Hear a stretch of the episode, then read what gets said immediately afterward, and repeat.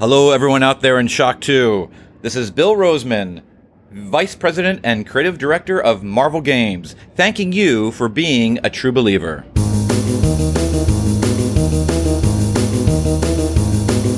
The Shock 2 Podcast, your program for video games, comic books, movies, and much more.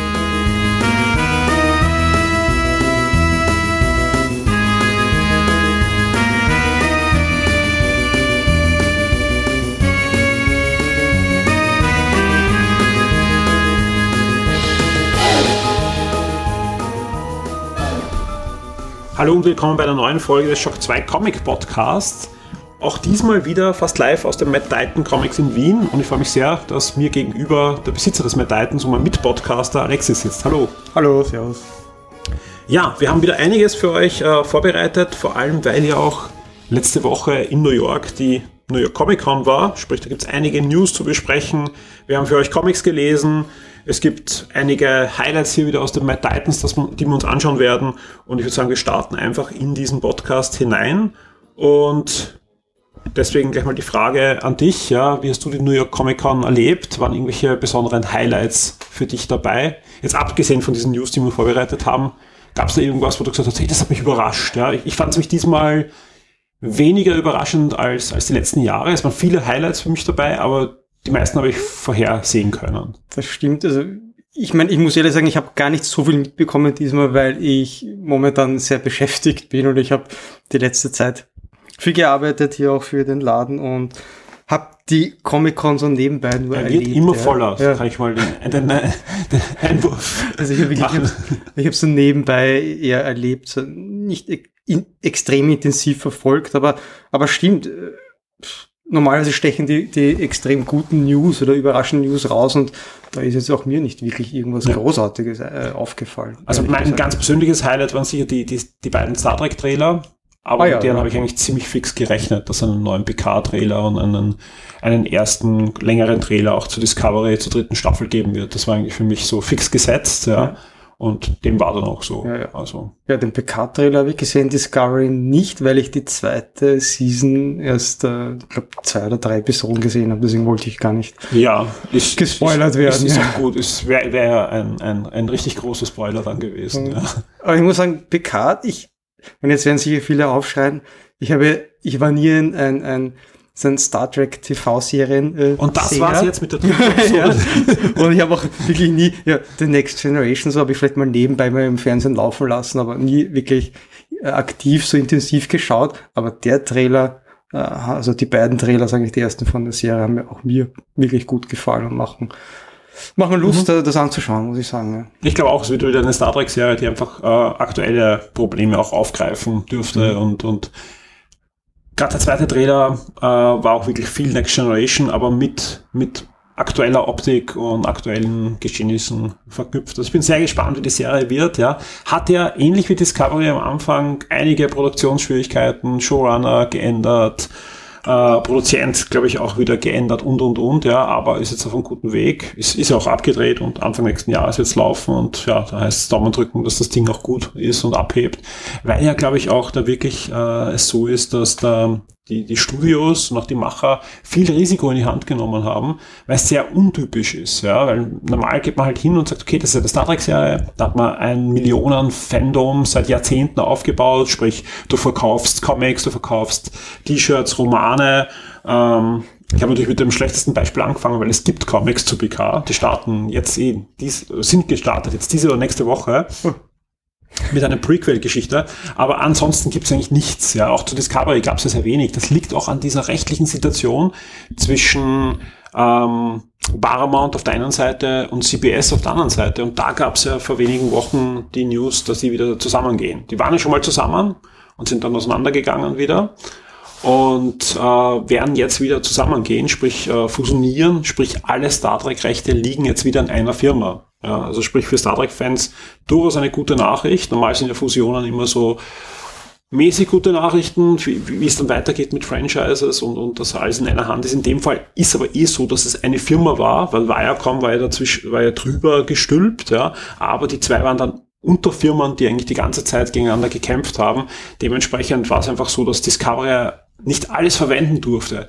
Angeblich war das auch der Grund, warum die Klingonen so aussehen mussten und, und auch in die Star Trek-Filme im, im, im Kino vieles nicht verwenden durfte. Also es war einfach ein Hin und Her der Rechte. Jetzt gibt's dann bald wieder einen Strang, wo sowohl Kino als auch Fernsehen ziehen darf und äh, das dürfte bei sich schon auswirken. Mhm. Okay. Ja. Und ich bin übrigens sehr gespannt, um, um den Bogen wieder zu den Comics äh, zu schließen, auf die Comics, die jetzt erscheinen. Ja. Weil die Autoren, die dahinter sind, sind die gleichen, die auch die Fernsehserie schreiben. Und auch der Roman, der dann an die Comics anschließt, bevor die Serie kommt, bin ich sehr gespannt. Okay. Der auch diesen Gap zwischen Nemesis schließen soll und der Serie. Wie viel Zeit liegt da dazwischen? Ja, ja ich meine, es ist immer, immer spannend. Es gibt ja viele, viele Romane, die da drinnen liegen. Und gerade die Star Trek-Romane äh, sind oft sehr, sehr gut. Gerade die letzten zehn Jahre sind da wirklich tolle Sachen erschienen und sind auf Deutsch auch auf Crosskalt erschienen. Das große Problem bei den Romanen, anders als früher bei Star Wars, zu dem Thema kommen wir nachher eh auch noch, ja, ähm, sind nicht Kanon.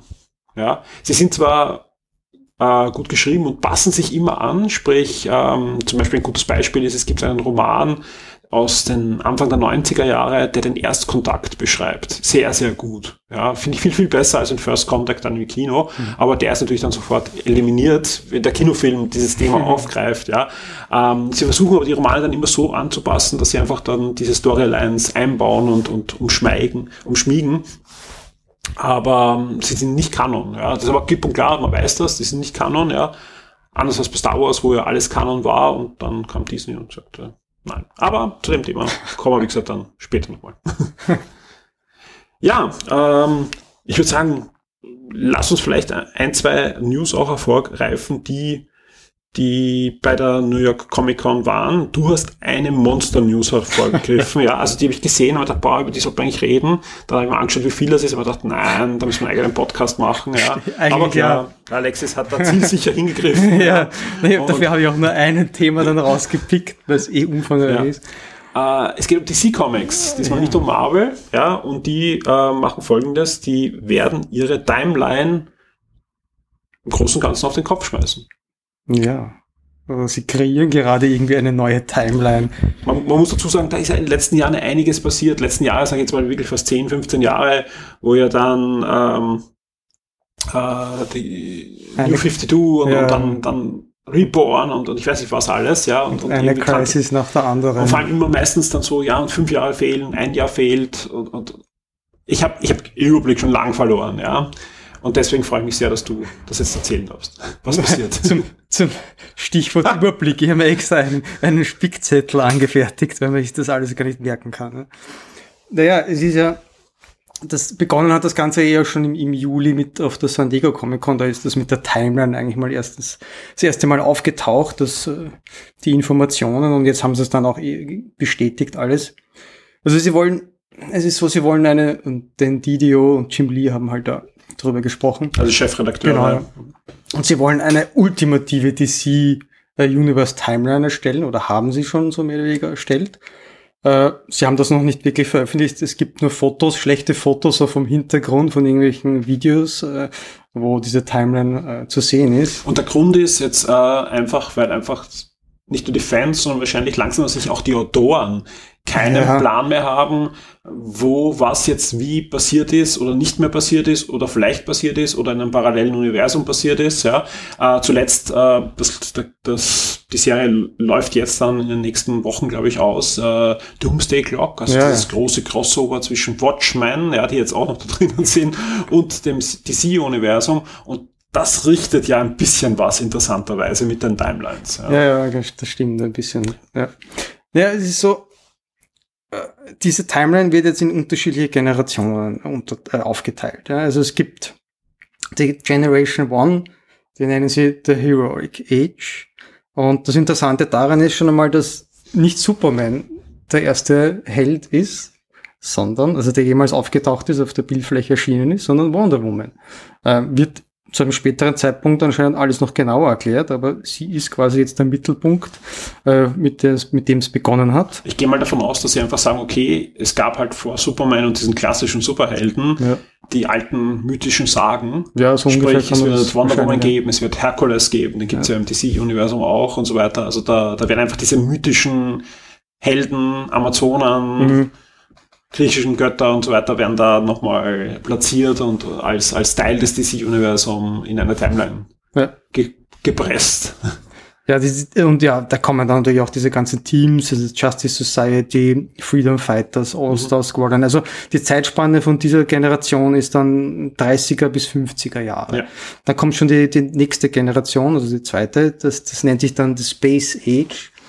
Und das ist halt dann quasi das, Debüt von Superman und äh, der läutet dann eben das Silver Age ein. Äh, diese Zeitspanne äh, geht hin bis zum Bronze Age, wie wir es halt kennen. Äh, ja, da kommen dann die Justice League, formieren sich Teen Titans, Doom Patrol. Ja, das Multiversum wird erstes Mal quasi bekannt. Green. Lantern, also einfach diese auch Weltraum ähm, Und Sachen kommen da halt also eben Multiversum wichtig dann, ja, das ist so quasi das, das erste Mal, dass man, dass das auf, aufkommt und dass man davon erfährt. Äh, und das Ganze geht dann hin bis zur ersten Crisis. Und das ist quasi dann die Crisis on Infinite Earth, ist dann eben schon die Generation 3. Die nennt sich die Age of Crisis. Da haben wir dann das Zeitalter halt von den diversen großen Events, eben wie die Crisis on Infinite Earth, Zero Hour, Identity Crisis, Infinite Crisis, Final Crisis, ja, also kann sie gar nicht äh, aufzählen, wie viele es da gegeben hat. Genau, die Und- erste große war, also in den, jetzt von, von, von unserer Zeitlinie, die erste große war, glaube ich, in den 80er Jahren. Ja, so genau, Anfang ja. der 80er Jahre, ja.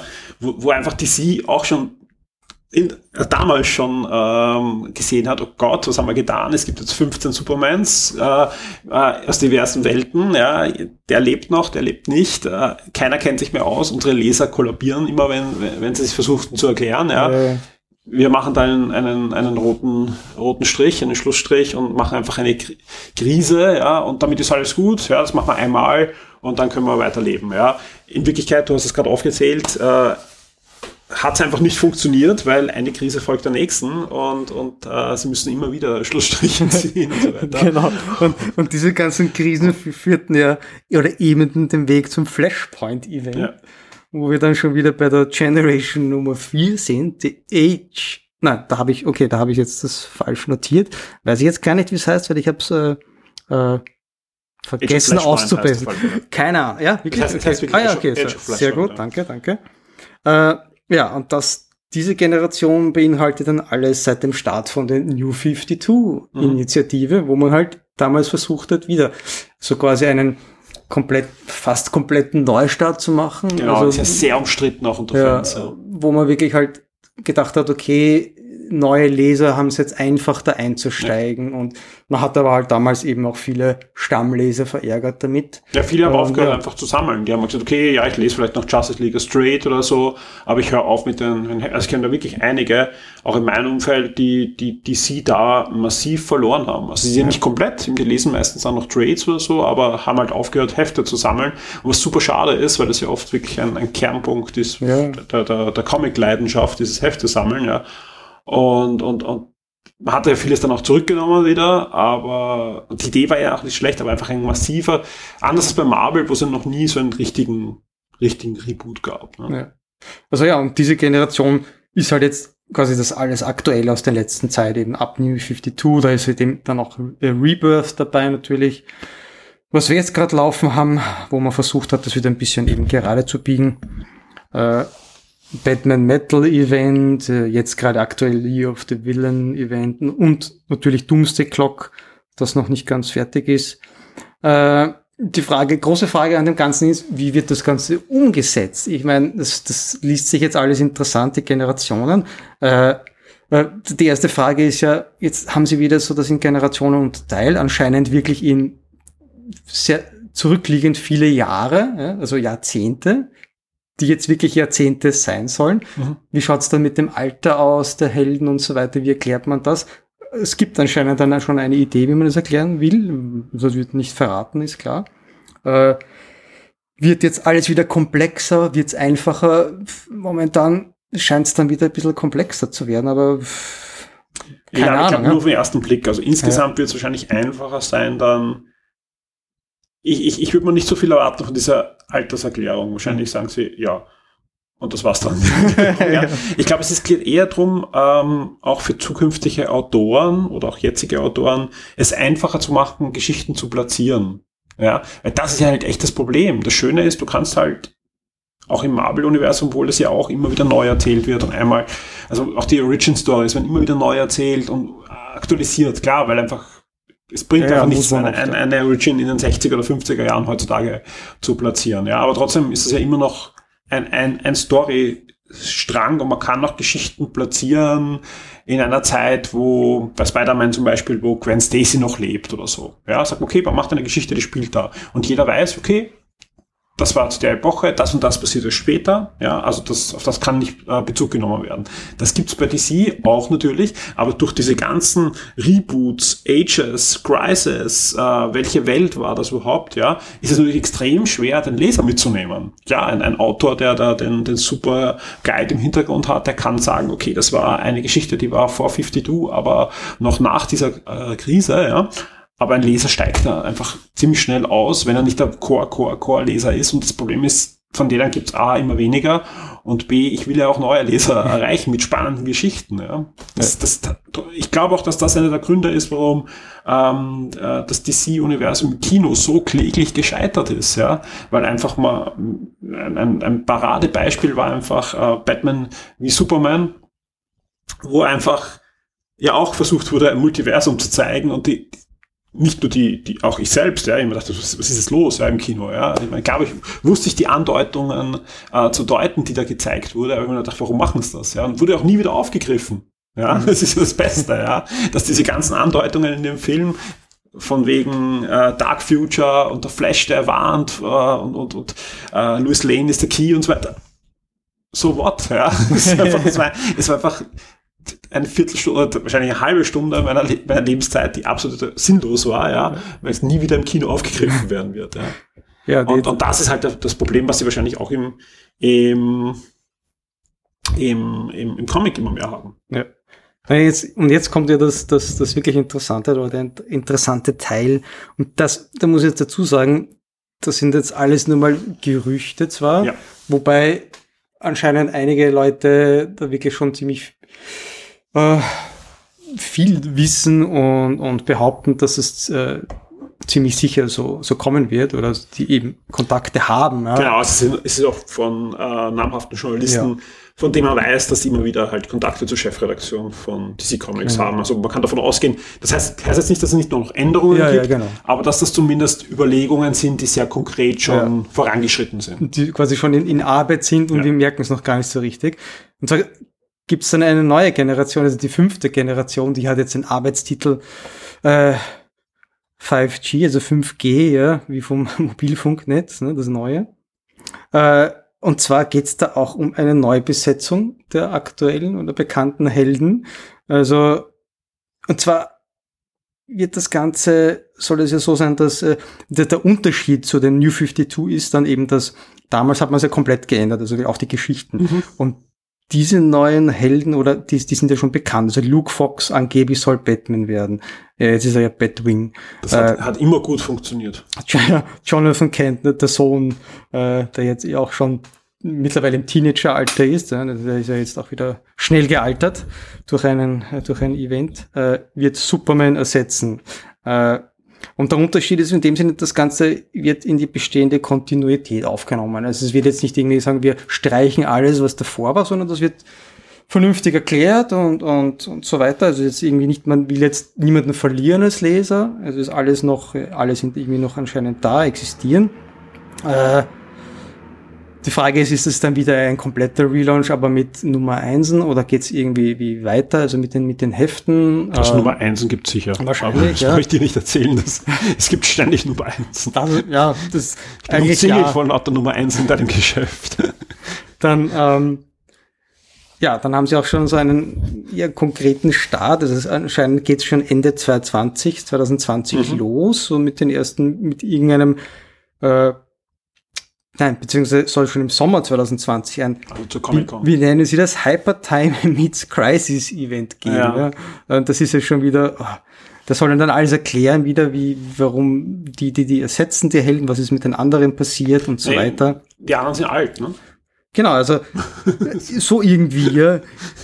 Die sind noch da, Also- aber die sind alle im, im Altersheim. Es soll irgendwie erklärt werden, warum die, Hel die Helden, die eigentlich jetzt schon Senioren sein sollten, immer noch aktiv sind oder aktiv waren. Also das, das wird irgendwie anhand dieses Events erklärt. Äh, jetzt die Frage, wenn Sie, wenn Sie viele denken, was ist, was ist die Hypertime eigentlich? Ja? Äh, äh, das ist ja irgendwie so ein Netzwerk von alternativen Timelines, Zeitlinien, die alle vom DC-Universum irgendwie ausgehen.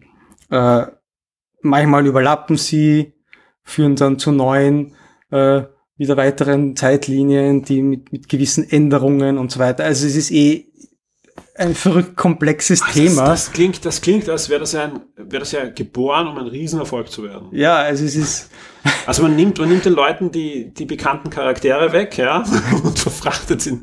Nein, also ich, ich, ich, ich glaube, also ich meine, wenn irgendwer da mitdenkt, dann, dann, ich finde gut, dass, dass sie sowas bauen, ja, aber dann, es muss trotzdem weiterhin die, die klassischen Helden geben, weil es einfach die Leute das lesen wollen. Auch zusätzlich. Ja, das funktioniert ja auch bei Marvel. Gibt's ja auch die diversen Young Avengers und ich weiß nicht was alles, ja, und das funktioniert gut und da gibt's Fans, die lesen das gern und, und, und sie auch Grundlage wahrscheinlich für, für diverse Kinofilme, die wir dann in den nächsten Jahren sehen werden.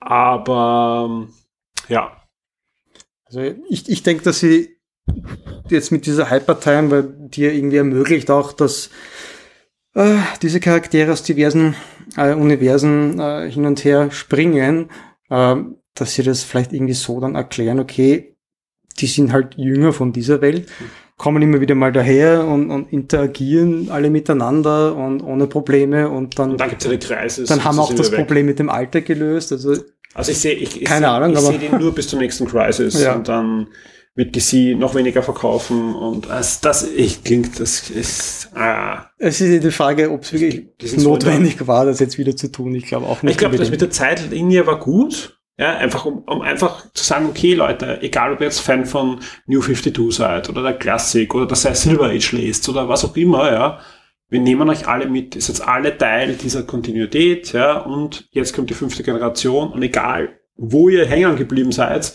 ihr könnt da wieder einsteigen. Ja, weil alles, was, was, es ist nichts umsonst, ja. Weil das ist ja oft das Frustrierende gewesen, ja, bei, bei Re- Reboots, ja, du liest was, du, du magst was, du sammelst was und dann sagt der Verlag, ja, aber es gilt nicht mehr. Wo wieder bei Star Wars dann also.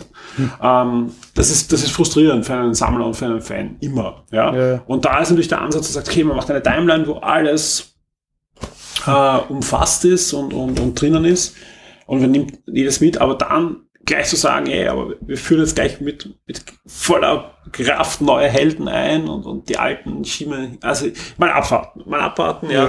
Äh, wir werden da sicher noch drüber reden äh, und ja, ich hoffe, ich hoffe, es hört uns noch wer zu, weil das war natürlich gleich zum Einstieg ein, ein, ein sehr, sehr nerdiges und, und sehr ähm, komplexes Thema. Man ja. Ja. merkt, dass wir beide da oft ähm, doch nur spekulieren können. Aber es ist trotzdem sehr spannend, weil ich glaube, wenn, wenn das kommt und es scheint wirklich so zu kommen, ähm, dann, dann ist das massiv und, und es gibt doch einige von euch da draußen, die sagen, ich bin gar nicht so großer Marvel-Fan, sondern eher DC-Fan. Das ist eure Zukunft. Ja. Nein.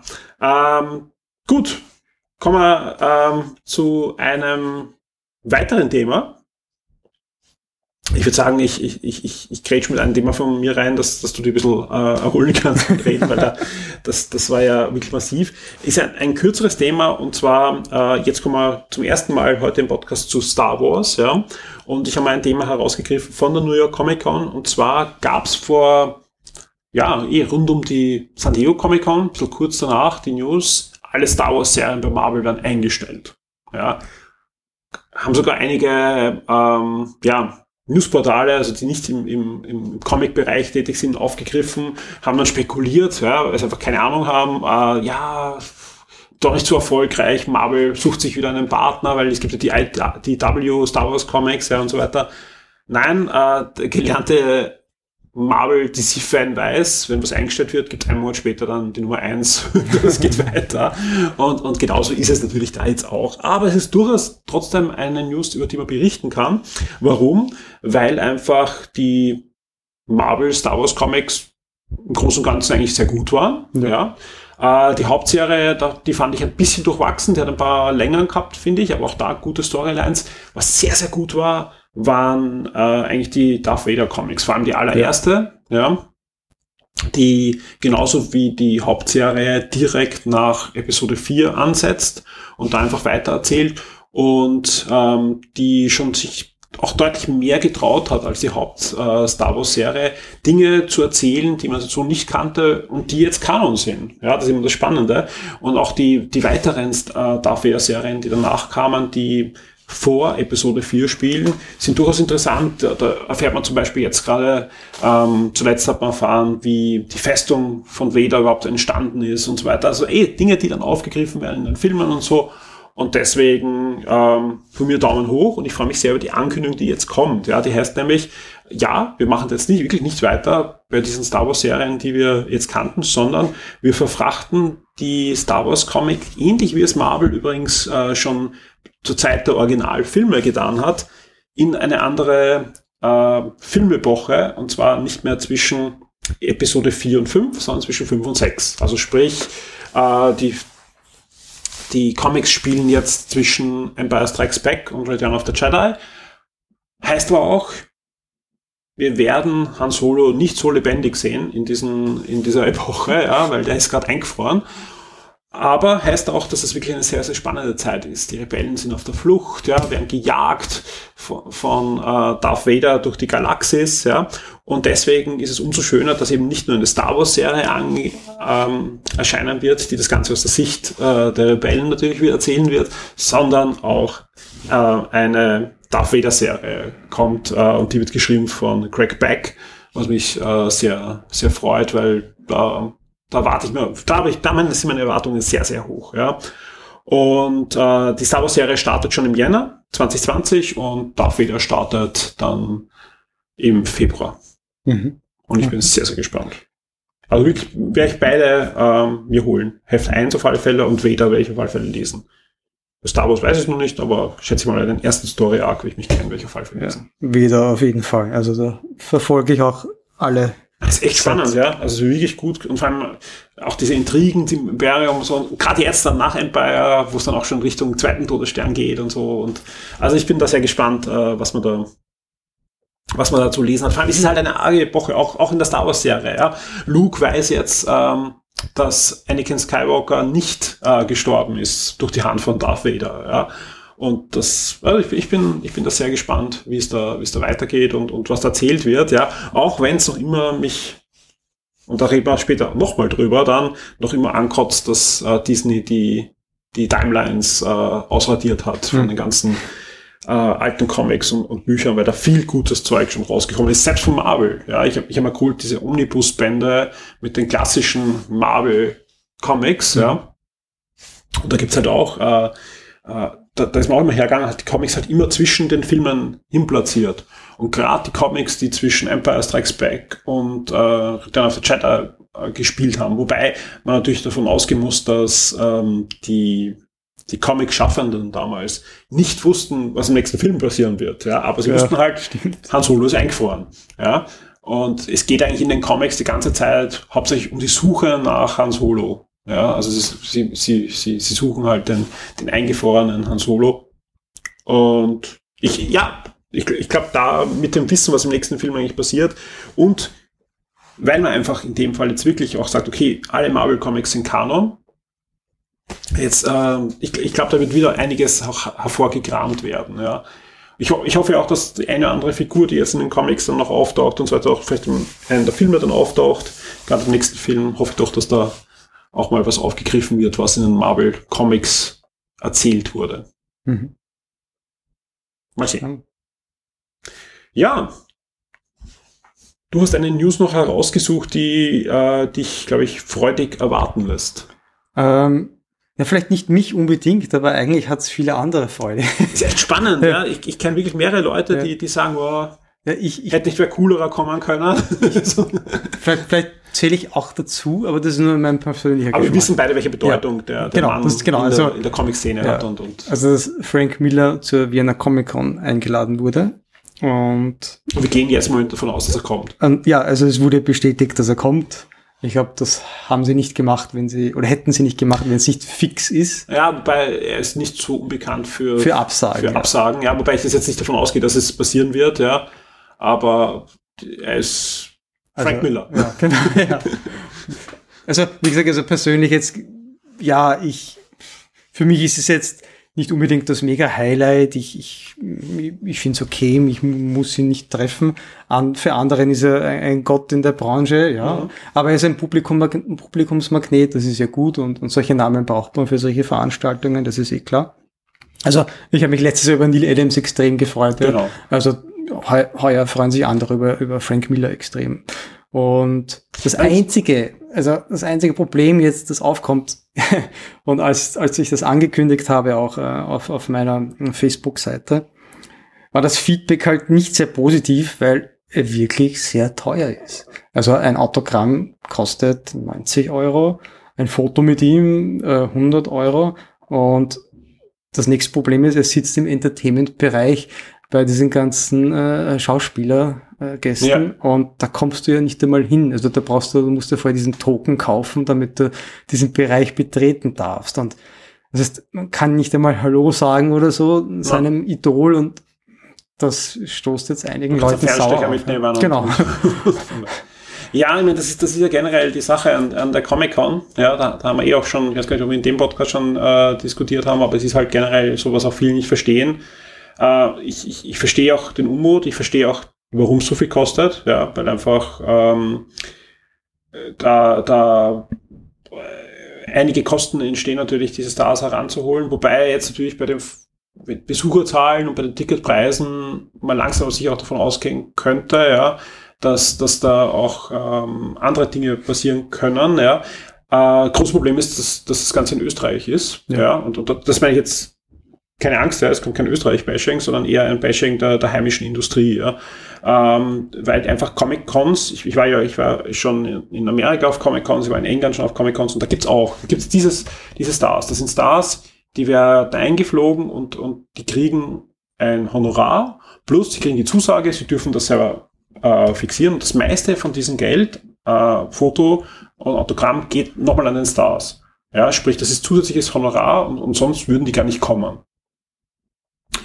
Äh, und dann gibt's aber Stars, ja, die sitzen auf einem Stand, ja, und man kann hingehen und kann mit denen plaudern und, und ja, die verlangen vielleicht auch was. Oder da gibt's auch Autogrammstunden, die zwei, drei Stunden dauern und äh, die sind offen und man zahlt gar nichts, ja, sondern im Gegenteil, du kriegst ein Comic vorher noch geschenkt, äh, was du unterschreiben darfst, oder kannst es um einen Dollar kaufen und so, ja. Der Grund ist, ja, das machen die Verlage, das machen äh, Filmfirmen vor allem. Und jetzt kommen wir zu Österreich. Den österreichischen Filmfirmen ist das relativ wurscht, ja. Also was da passiert, ja, die, die sagen, ja, verletzt keine Rechte, aber sonst, sonst äh, passiert da wenig, ja. Sprich, es kommt da keiner auf die Idee, jetzt einen Schauspieler einfliegen zu lassen, ja, obwohl da jetzt wirklich die Comic-Con eine Anzahl hat von Besuchern, die eigentlich schon ganz ordentlich ist, ja, und Hm, auch außerhalb ja, von, ja, aber das, das, das ist einfach Ding und auch, auch selbst deutsche Verlage kommen nur sehr zögerlich, ja. Es liegt daran, dass in Deutschland in jeder Stadt bald drei Comic-Cons gibt, ja, und die natürlich dort äh, genug haben, ja. Aber die Bedeutung von Österreich in der Nerd, Nerd-Branche war mal viel, viel höher, ja, weil dann brauche ich nicht wiederholen, im Videospielbereich hat es früher viel mehr Firmen in Österreich gegeben, die natürlich selber was gemacht haben. Ja? Zum Beispiel die erste Comic-Con, also die erste Vienna Comic-Con vor fünf Jahren, fünf Ja, Jahre gegen das 15, Jubiläum ist ja, ja, jetzt, ja. 15. Da hat es einen Riesenstand von Ubisoft gegeben, mit einem Sprungturm, wo man wie ein Assassine herunterspringen hat können. Ja, also Ubisoft hat wirklich eine, eine Viertelhalle fast gehabt mit, mit Sachen, Far Cry hat man spielen können, Assassin's Creed, Sprungturm und und und. Ja, ja aber Ubisoft gibt's in Österreich nicht mehr.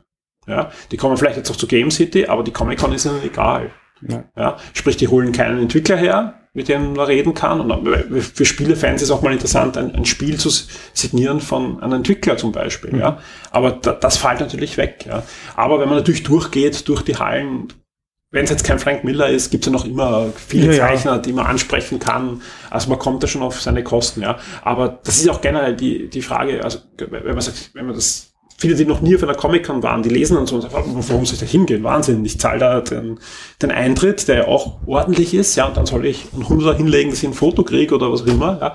Ja, was natürlich noch dazu ist, ja, Frank Miller hält, glaube ich, auch ein Bändel. Ne? Ja. Ja. Okay. Und da kannst du dich hineinsetzen, Ja. da siehst du ihn, da redet er, da bekommt man was mit von ihm und das hast du halt nur auf einer Comic-Con. Ja. Diese Bundles sind schon sehr, sehr cool. Ja. Ja.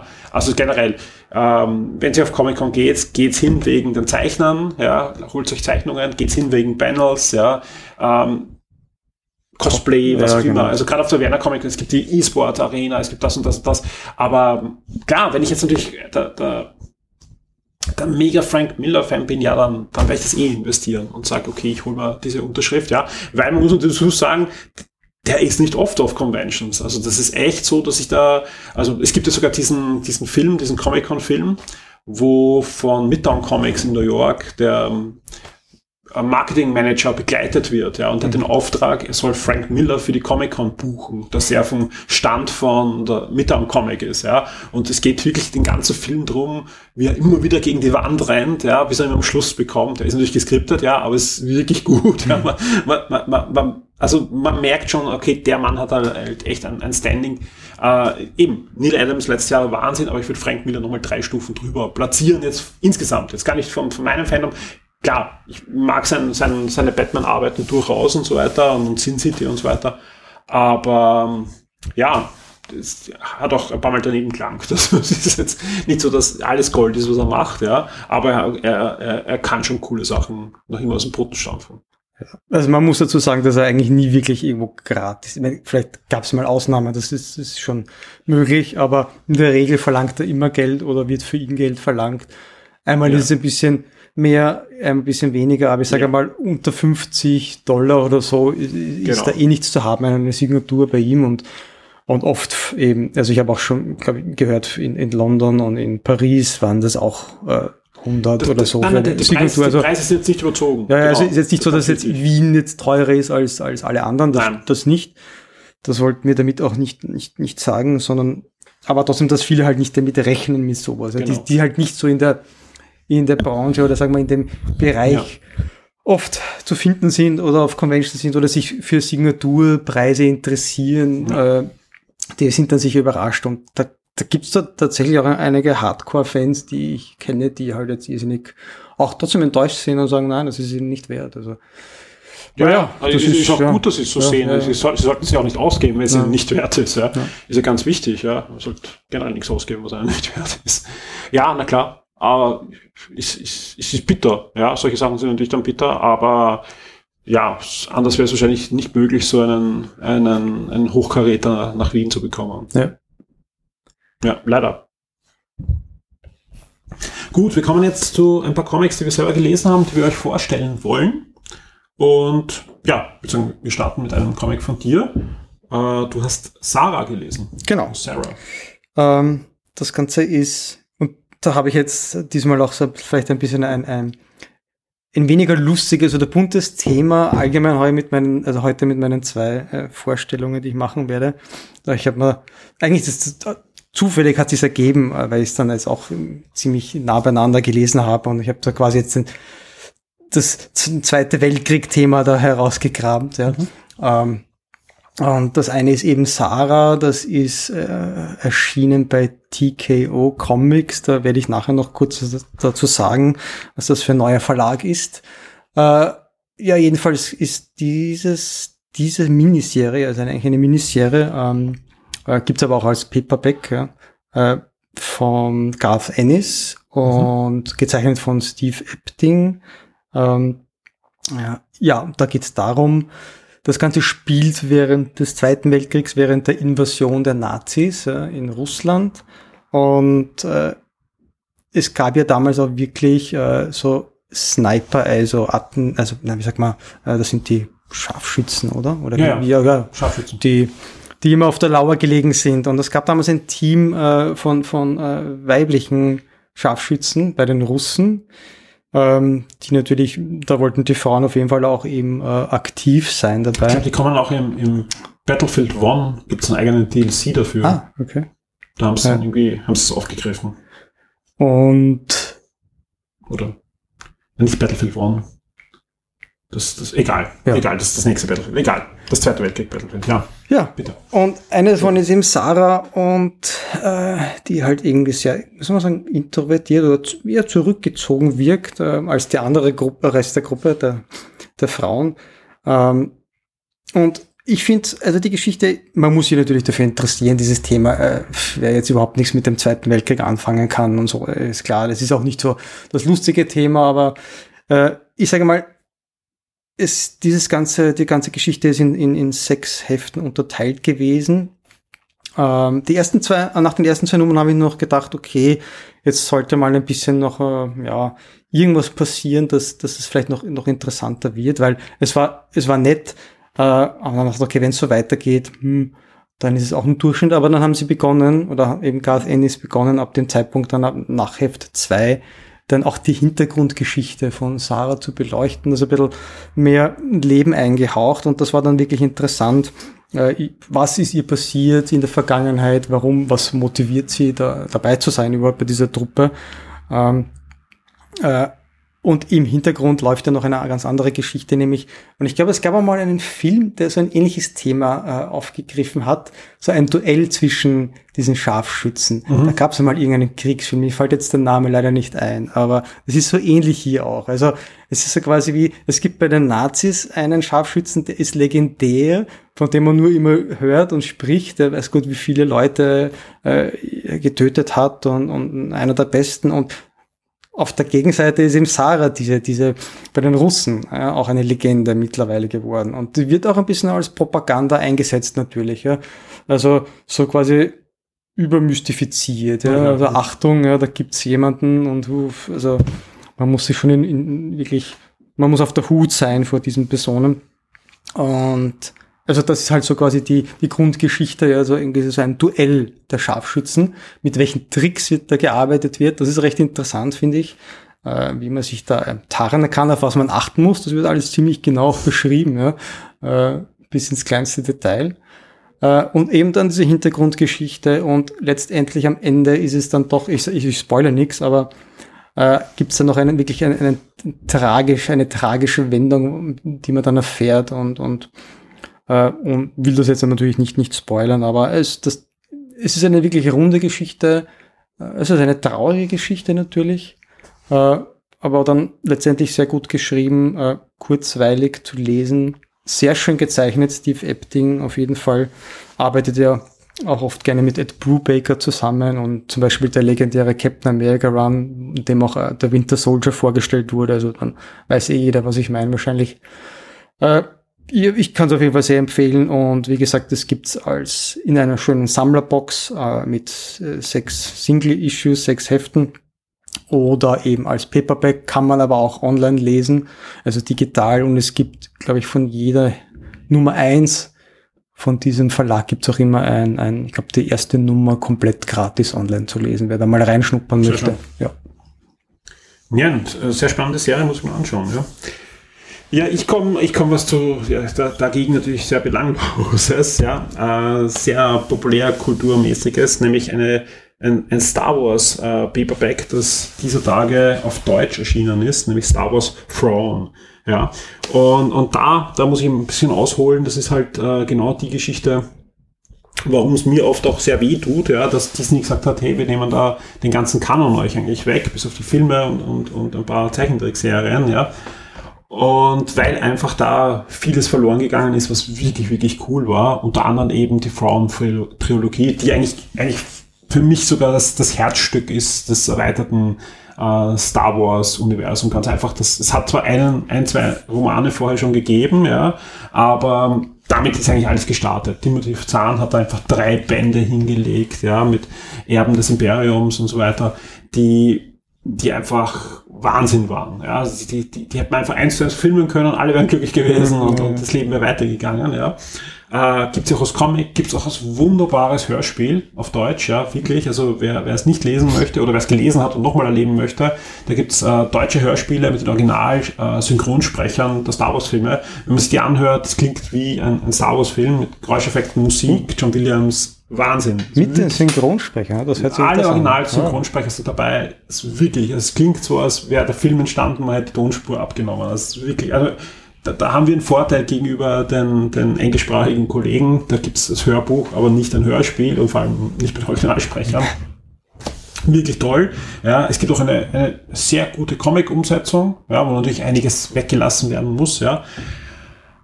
Ja, aber dann kam einfach diesen Herr und hat gesagt, hey, schön, das ist aber Legends, also ihr könnt das noch weiter lesen. Es sei euch erlaubt, das zu lesen, aber es ist belanglos, weil ähm, ausradiert, ja. Jetzt ist es aber so, dass dieser äh, Thrawn, der da der Bösewicht im Hintergrund ist in dieser Trilogie, ein extrem cooler Charakter ist, der es mit vielen Bösewichten aufnehmen kann in der Star Wars Trilogie, die danach eingeführt wurden im Film, ja. Und deswegen äh, einer der Dinge ist, die Disney wieder in den Kanon übernommen hat. Ja? Und zwar zuerst ist Thrawn ähm, aufgetaucht in der Star Wars Rebels Fernsehserie. Und dann, das war auch der Startschuss, um ihn wieder auch sonst in, in ein erweitertes Star Wars Universum aufzunehmen. Und das Schöne ist, ja, dass in dem Moment hat Disney, wenn schon einen Fehler gemacht haben, den auszuradieren, haben es da alles richtig gemacht, weil sie haben den Charakter wieder in die Hand von dem Autor gelegt, äh, der ihn erfunden hat, nämlich Timothy Zahn. Ja, da gibt's äh, wieder eine neue äh, Frauen-Trilogie, also drei Romane und zwei weitere sind jetzt angekündigt, also scheint, glaube ich, jetzt bald der, der vierte.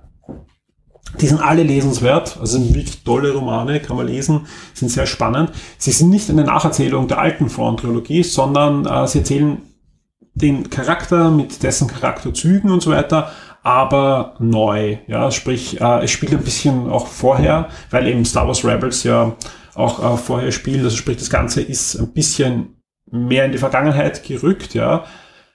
Sonst möchte ich da gar nicht viel erzählen, weil, gesagt, mal sehen, was da jetzt noch in Zukunft alles mit dem Charakter passiert.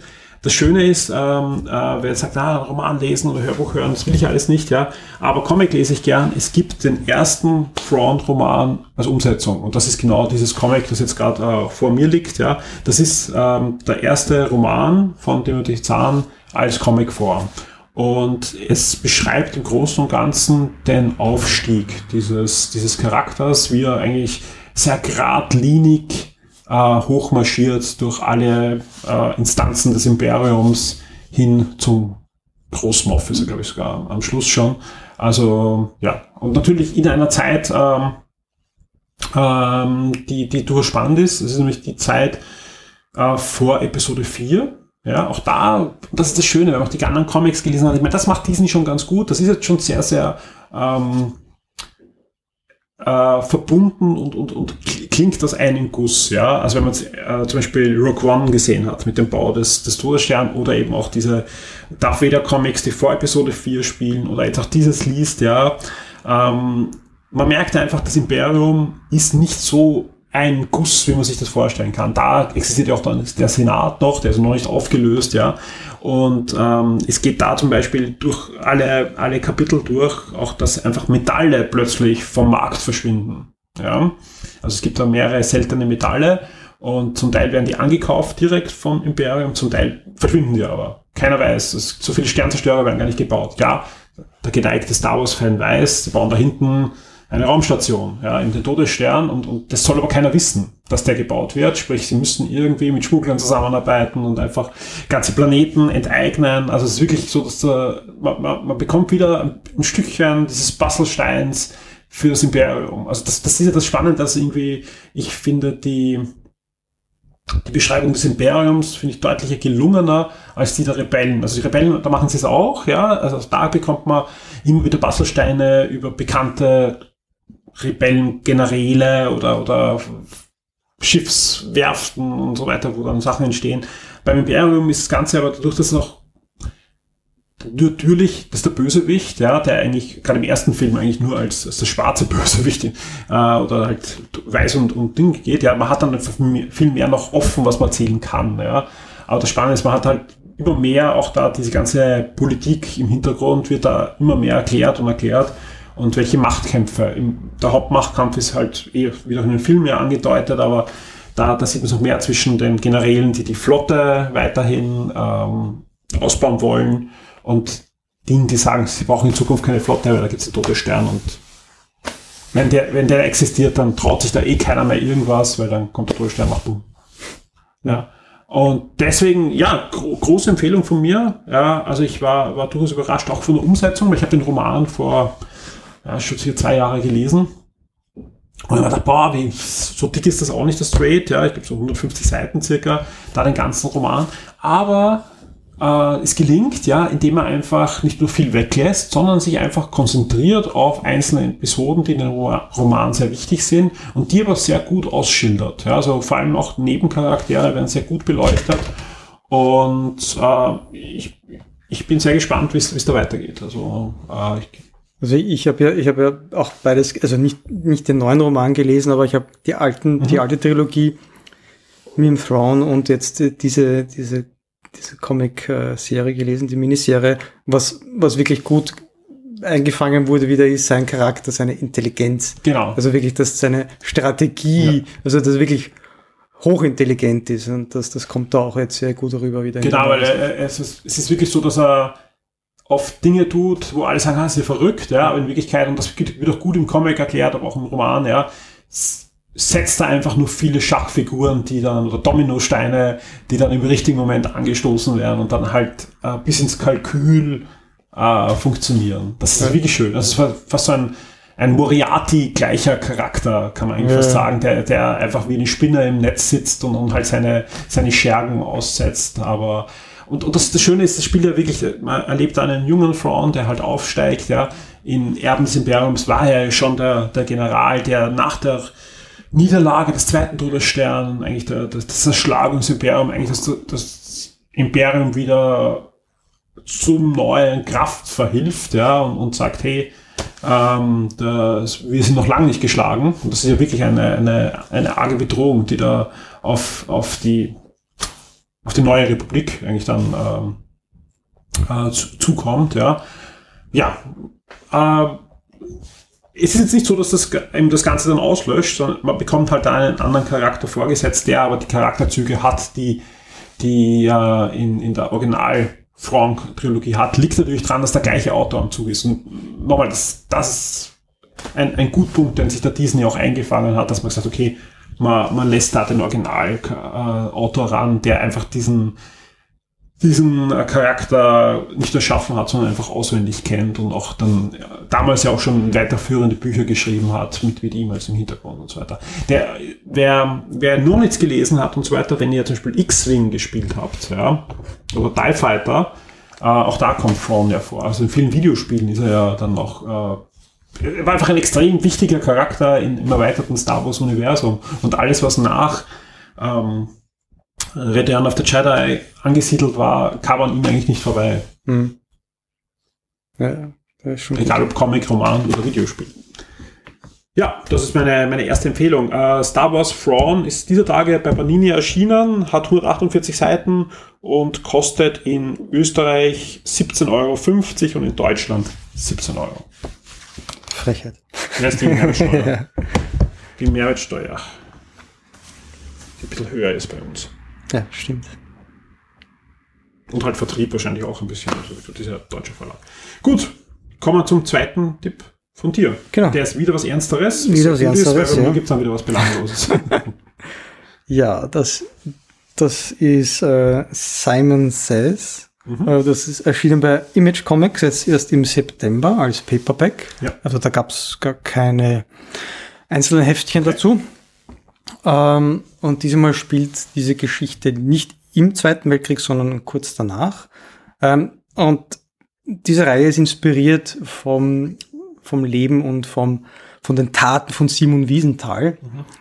Äh, nimmt sie aber doch sehr viele Freiheiten. Es ist jetzt nicht wirklich eine, eine Nacherzählung oder. Biografie. Nein, nein, das nicht. Also sie nehmen sich da, äh, sie nehmen halt nur so die, die Elemente raus, mit denen man dann quasi aber auch einen, äh, wie soll man sagen, einen ein Teil Action-Thriller machen kann. Also es gibt schon noch ein paar so Action-Szenen äh, äh, und ein bisschen so Crime-Noir-Elemente sind da drinnen. Ähm, und natürlich, es ist ein Drama, das ist ja auch klar. Also es ist nicht, nicht jetzt nicht auf lustig äh, getrimmt irgendwie. Also es ist eben, wie gesagt, nicht der gleiche Charakter. Er heißt zwar auch eben Simon, äh, hat auch diese, wahrscheinlich diese Verbissenheit, eben diese Gerechtigkeit durchzubringen nach dem Krieg, die, die Nazis, die untergetaucht sind, äh, zu verfolgen und, und eigentlich äh, zur Rechenschaft zu ziehen. Und das kommt eben in dieser Geschichte wirklich sehr gut rüber. Dieser, der Mann, der eigentlich alles verloren hat, also in, in diesem Fall sogar auch, auch seine Frau, äh, irgendwie im Gegensatz zu Simon Wiesenthal, seine Frau hat damals überlebt. Ähm, also er hat wirklich nichts mehr und eigentlich seine einzige Bestimmung ist, ist halt nur noch jetzt ähm, Nazis zu jagen und das auch quasi mit allen Mitteln.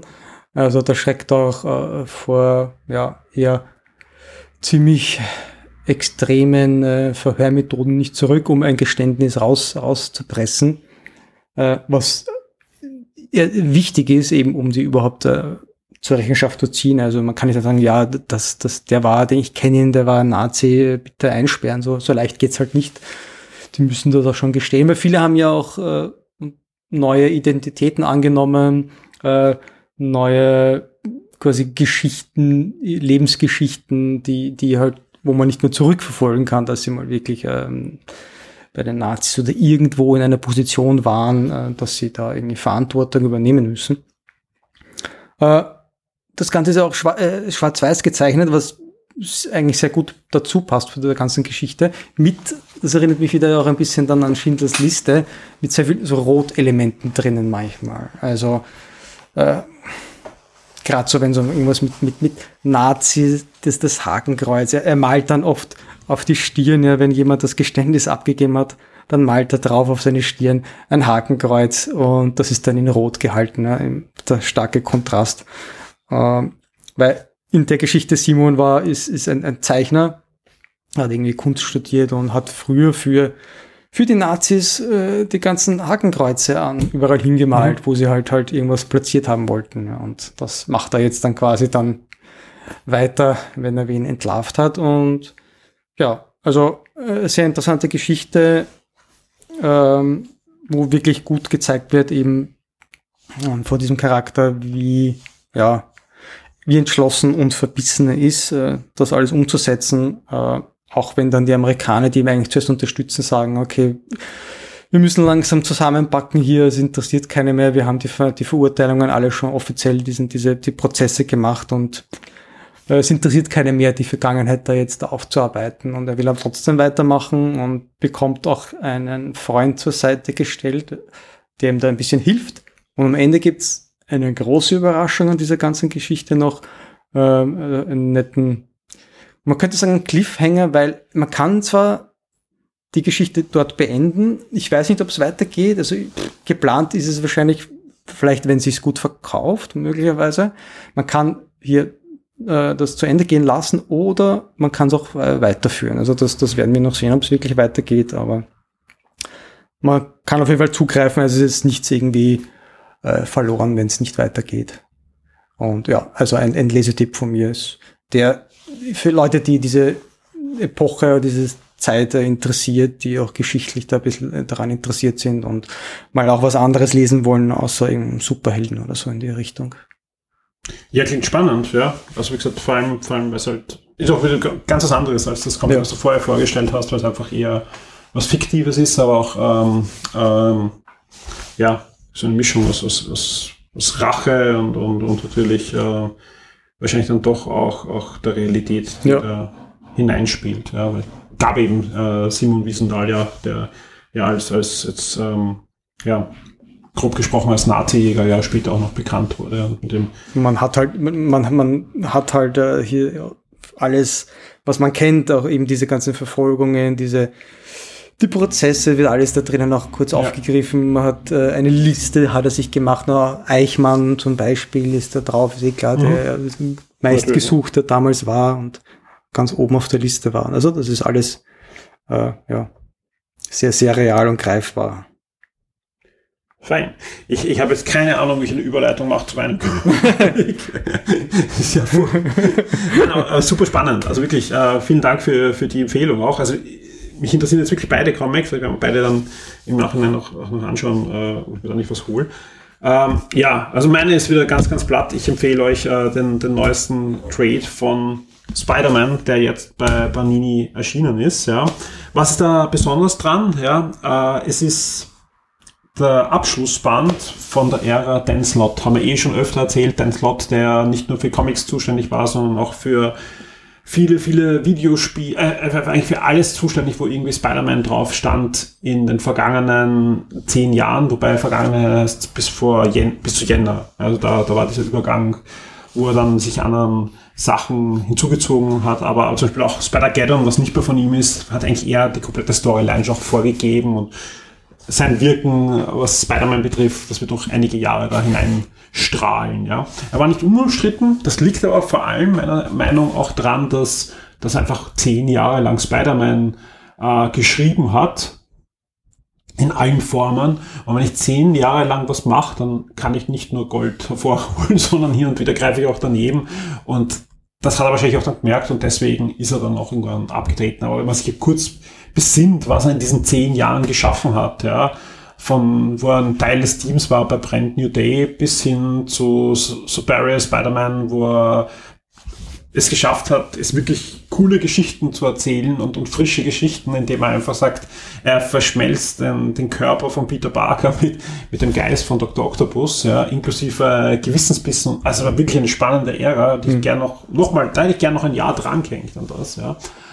Ähm, ja, aber jetzt geht's zu Ende, ja, und meines Erachtens mit einer extrem coolen Storyline. Ja, also ich, ich war die letzten Bände mich schon ein bisschen durchgequält, aber dachte, wow, das ja, also die, die, die, die, die Klonverschwörung ging so, fand ich gar nicht so schlecht. Da haben wir viele, ich weiß, da schimpfen wirklich viele drüber. Ich fand die gar nicht so übel, ja, weil ein paar gute Dinge waren da schon drinnen, ja. Aber da merkt, da hat man einfach, spätestens da hat man einfach gemerkt, okay, jetzt ist Zeit, er sollte ja.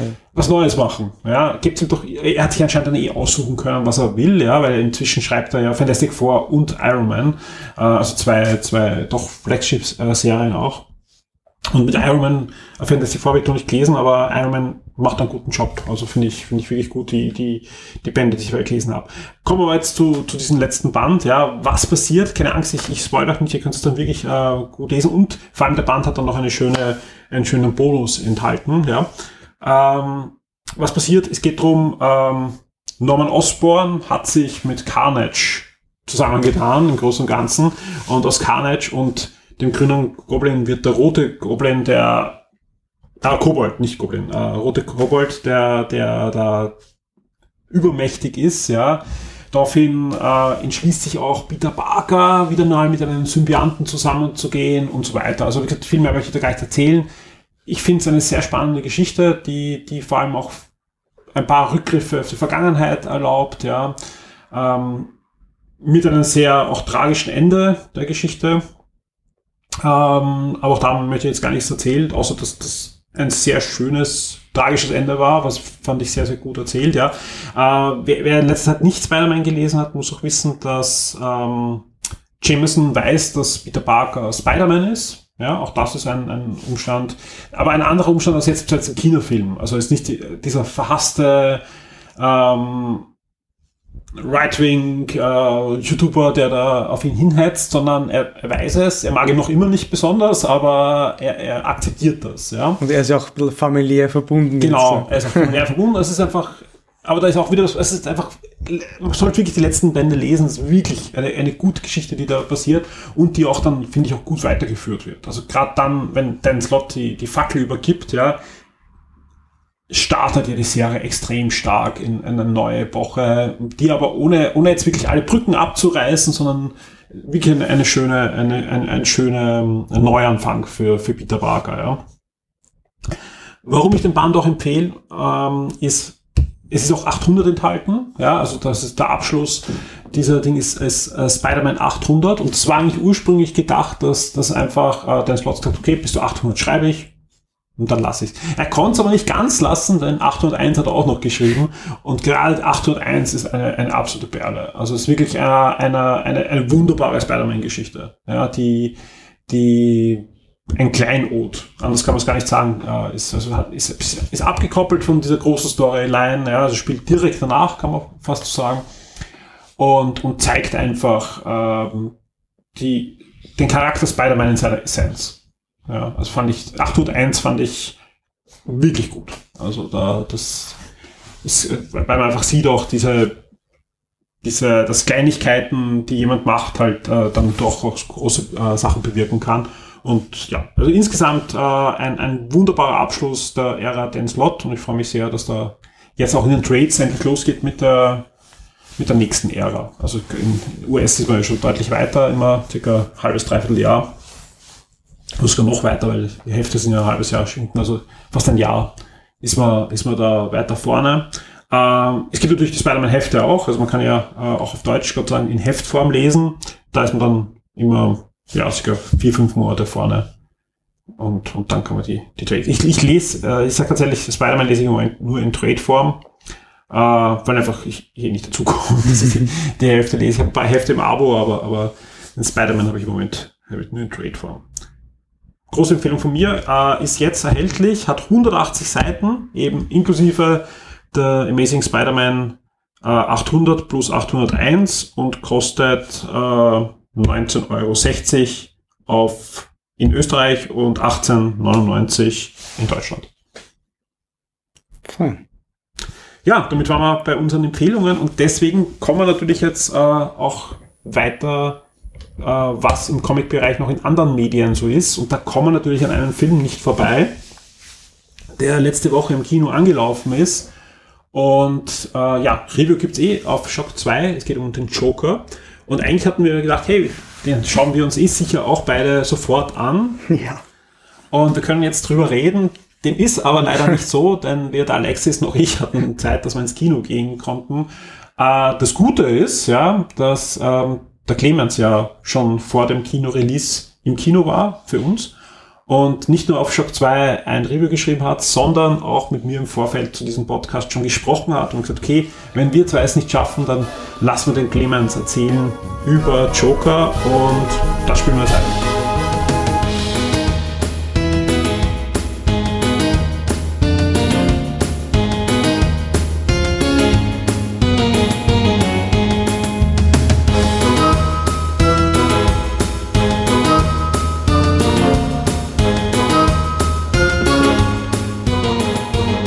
Ja, ich freue mich sehr, bei mir in der Leitung ist schon der Clemens. Hallo Clemens. Hallo Michi. Wir reden über einen Film, auf den haben sich schon sehr viele Leute gefreut. Seit dieser Woche ist er ja im Kino. Also wenn ihr das hört, seit letzter Woche. Natürlich, wir reden über Joker. Der Clemens war für uns im Kino. Es gibt auf Shock 2 auch ein ausführliches Review. Und so viel kann ich vorwegnehmen. Das ist eigentlich sehr und voll des Lobes. Clemens, wie fangen wir an?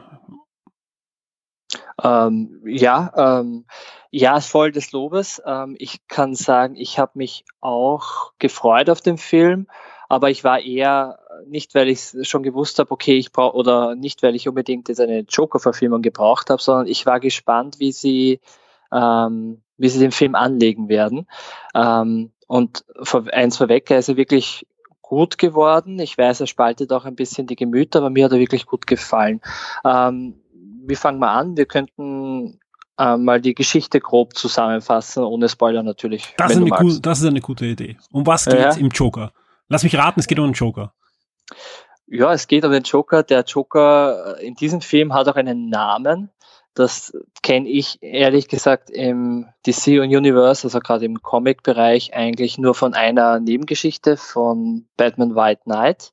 Ich ähm, glaube, er hatte auch im Tim Burton Batman eigentlich einen einen Namen, oder? Weil da gibt's ja auch diese Vorgeschichte, die man, also im allerersten Tim Burton Batman, heißt er da nicht Jack Napier oder so? Na, Jack Napier heißt er in Batman White Knight. Ich bin mir nicht sicher, ob er jetzt auch im Film ich Jack schon. Napier heißt. Ich bin mir ziemlich sicher, weil White Knight habe ich nicht gelesen. Drum bin okay, ich mir ah, ziemlich sicher.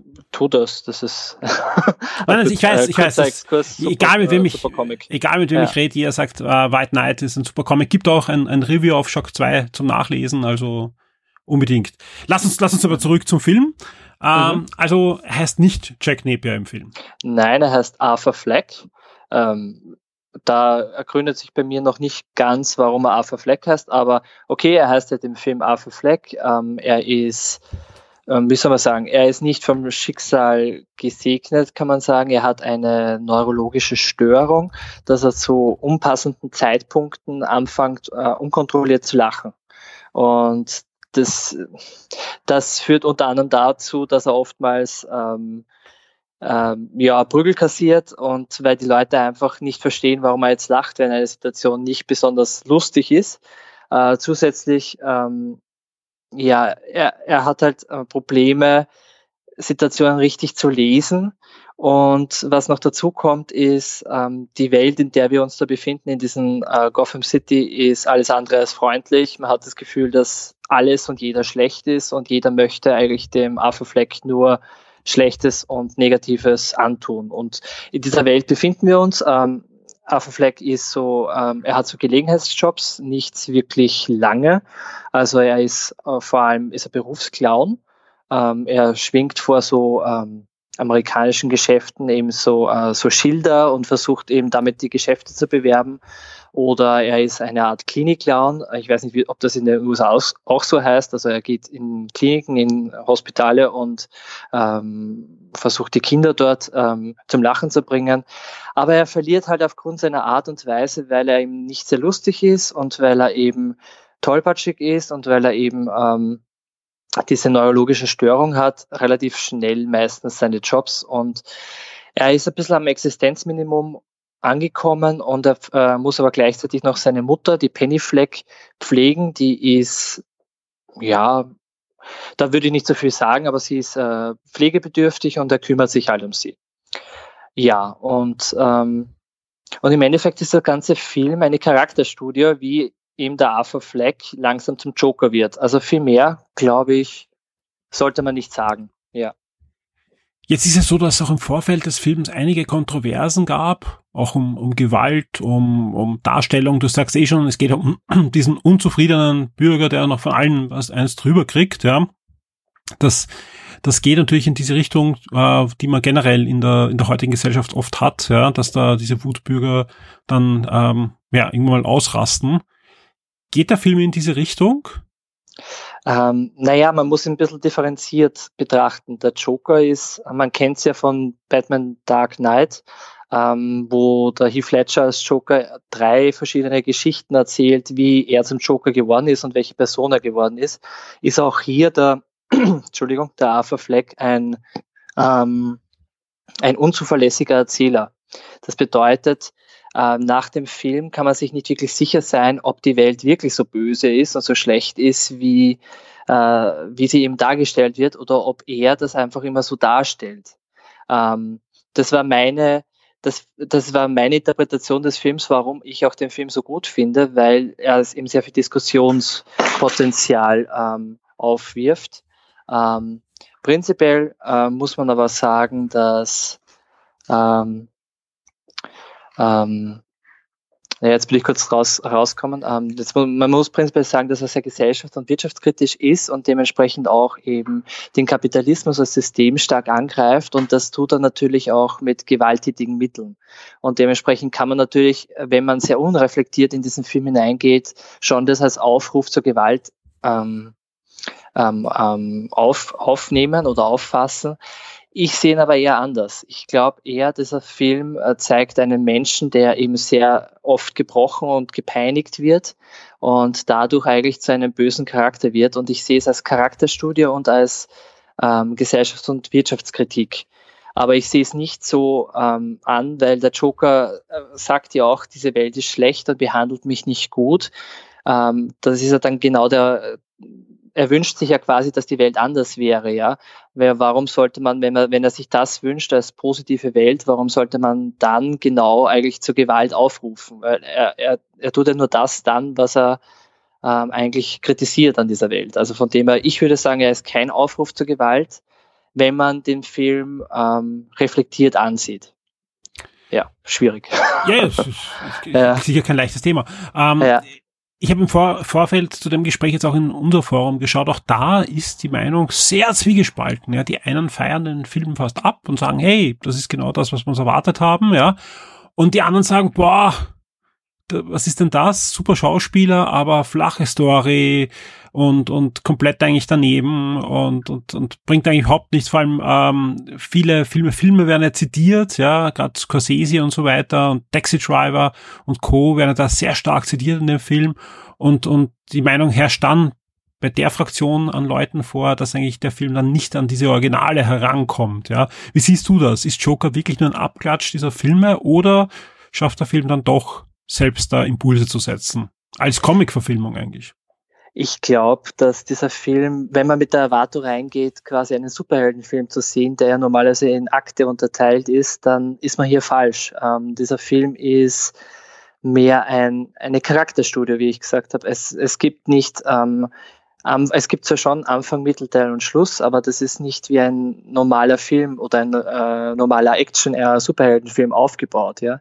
Ähm, von dem her würde ich sagen, äh, man, muss, man muss sich einfach klar werden, wenn man diesen Film anschaut, okay, ich sehe jetzt keinen ähm, Joker, der ähm, einen, ein Verbrechen plant und äh, das hat einen Aufbau und einen Mittelteil und einen Schluss, wo das Ganze durchgeführt wird und dann schlussendlich wird ihm das Handwerk gelegt von Batman. Ja. Über Batman sollten wir sowieso auch reden. Batman ist in dieser Welt ähm, noch nicht vorhanden. Ähm, es gibt zwar Thomas und Bruce Wayne, also den, den Vater und, aber es gibt natürlich auch die Mafia Wayne, also die Wayne-Familie, aber der Bruce Wayne ist noch ein Kind. Und ähm, man muss diesen Film, darf man auch nicht sehen, so als Art, okay, das ist jetzt Kanon, sondern ich würde ihn eher so eine, als eine Ellsworth-Geschichte sehen, so eine alternative Batman-Geschichte oder alternative Joker-Geschichte. Mhm. Ähm, was ich aber schon sehe an dem Film ist, ähm, weil du gesagt hast, es gibt vielleicht diese Vorwürfe so Aufruf der Gewalt. Ich habe mir gedacht, ähm, eigentlich braucht es in, dieser, in diesem Film keinen Batman, aber auf der anderen Seite, glaube ich, bräuchte es ihn schon, weil diese Welt wird so skizziert als, es ist alles schlecht, es ist alles übel. Und man hat nur Erfolg in dieser Welt, wenn man eben noch schlechter oder noch übler wird oder gewalttätig wird. Und äh, das ist kein Spoiler, wenn ich sage, der Joker wird irgendwann gewalttätig. Ja? Und ähm, er hat damit auch zum Teil Erfolg. Und es, es fehlt halt irgendwie das Gegengewicht, wo man einen Bruce Wayne sieht, der eben mit guten Mitteln Erfolg in dieser Welt hat, um zu zeigen, okay, der Joker ist jetzt kein Held, der Joker ist ein Bösewicht, ein Schurke. Ähm, und das fehlt, weil äh, hier wird nur gezeigt, okay, Joker, ihm widerfährt Schlechtes, er macht schlechte Sachen und hat dann damit Erfolg und das ist der Film. Ähm, Dementsprechend würde es ähm, aus meiner Sicht gut, dem Film gut tun, wenn es noch irgendwie, es muss ja nicht Batman sein, aber wenn es irgendeine gute Figur auch gäbe, weil die fehlt dem Film komplett. Aber man muss sagen, der Film ist vor allem deswegen so großartig, weil, weil den Joaquin Phoenix hat und weil er noch andere äh, Schauspielergrößen wie den Robert De Niro in sich drinnen hat, die einfach, wenn man sie ansieht, für jede Minute Spaß machen. Also sie, sie, sie leben diese Rollen, sie spielen das großartig und mit so viel Leidenschaft, dass dieser Film unbedingt gesehen werden muss, aber nicht unbedingt als, okay, ähm, ich gehe von Avengers Endgame raus, der übrigens auch großartig ist, aber auf halt auf andere Art, Art und Weise großartig ist. Äh, und ich erwarte mir das jetzt im DC-Universe oder ich möchte jetzt eine Art ähm, ähm, ja, äh, so wie die Harley Quinn jetzt gerade dargestellt wird in Birds of Prey, so eine, so eine Art Superheldenfilm, obwohl es eine Schurkin ist. Ähm, sowas ist Joker nicht. Und ähm, wenn man sich sowas erwartet, sollte man den Film vielleicht nicht, also muss man ihn nicht im Kino sehen. Wenn man eine großartige schauspielerische Leistung sehen möchte und einen anderen Film sehen möchte im DC-Universum, wo es einfach keine Helden gibt, wo es einfach nur trist und dunkel ist, eine Art Charakterstudie aller äh, Walter White von Breaking Bad, dann kann man sich Joker unbedingt anschauen. So, jetzt habe ich viel geredet. ja, aber ich glaube, da ja. haben wir auch einen schönen Bogen damit gespannt, ja. Es gibt jetzt die ersten, ja, mehr als Gerüchte, es gibt ja Interview, wo, wo jetzt auch schon äh, auch der Hauptdarsteller sagt, boah, so ganz bin ich mit der Rolle eigentlich noch gar nicht fertig. Ist da Platz für einen zweiten Teil? Ja, unbedingt, aber in einem zweiten Teil möchte ich jetzt nicht nochmal sowas sehen wie jetzt ein Joker, sondern da möchte ich den Joker als Antagonisten für einen Helden sehen. Also da möchte ich Batman sehen drinnen. Wie sie das machen, weiß ich nicht, weil ähm, es wird ja nicht gesagt, wie alt Arthur Fleck ist, aber er wirkt schon so Mitte, Mitte 30, vielleicht schon 40. Also wäre, wenn dann Bruce Wayne dann, sagen wir ein junger Bruce Wayne, wenn der Robert Pattinson zum Beispiel schon da als Batman wäre und, und sie das versuchen irgendwie einzugliedern, dann wäre Joker 60 oder äh, Mitte 50. Also ich wüsste nicht, wie sie das machen wollen, aber prinzipiell interessiert bin ich sicher, weil der Joaquin Phoenix das großartig macht und er hätte sich da einen zweiten Auftritt durchaus verdient. Ich bin auch der Überzeugung, dass er zumindest nominiert wird für einen Oscar, also für diese Re Rolle Ja. Sehr schön. Also Platz gäbe es auf alle Fälle. Ja, Platz gibt's natürlich auch für Diskussion bei diesem Film. Es wird schon fleißig jetzt im Shock 2 Forum diskutiert, aber ich bin mir sicher, dass du da draußen auch noch eine Meinung dazu hast. Drum ab ins Forum und diskutiert mit uns. Und der Clemens ist natürlich auch im Forum und äh, beantwortet sicher auch gerne noch Fragen oder ihr könnt auch genau auf das eingehen, was er jetzt gesagt hat. Am besten dann mit Ed ähm, Clemens, was bist du, Clemens? Ich glaube C-Stangel 37, ganz komisch. Ja. Egal, auf alle Fälle, ihr findet sie, weil wir haben, wir haben auch seinen, seinen Namen ja. beim Review auch verlinkt, ja. Clemens, vielen Dank für deine Zeit und ja, gerne. jetzt geht's gleich weiter wieder mit dem Comic-Format Podcast, fast live aus dem Mad Titan in Wien. So.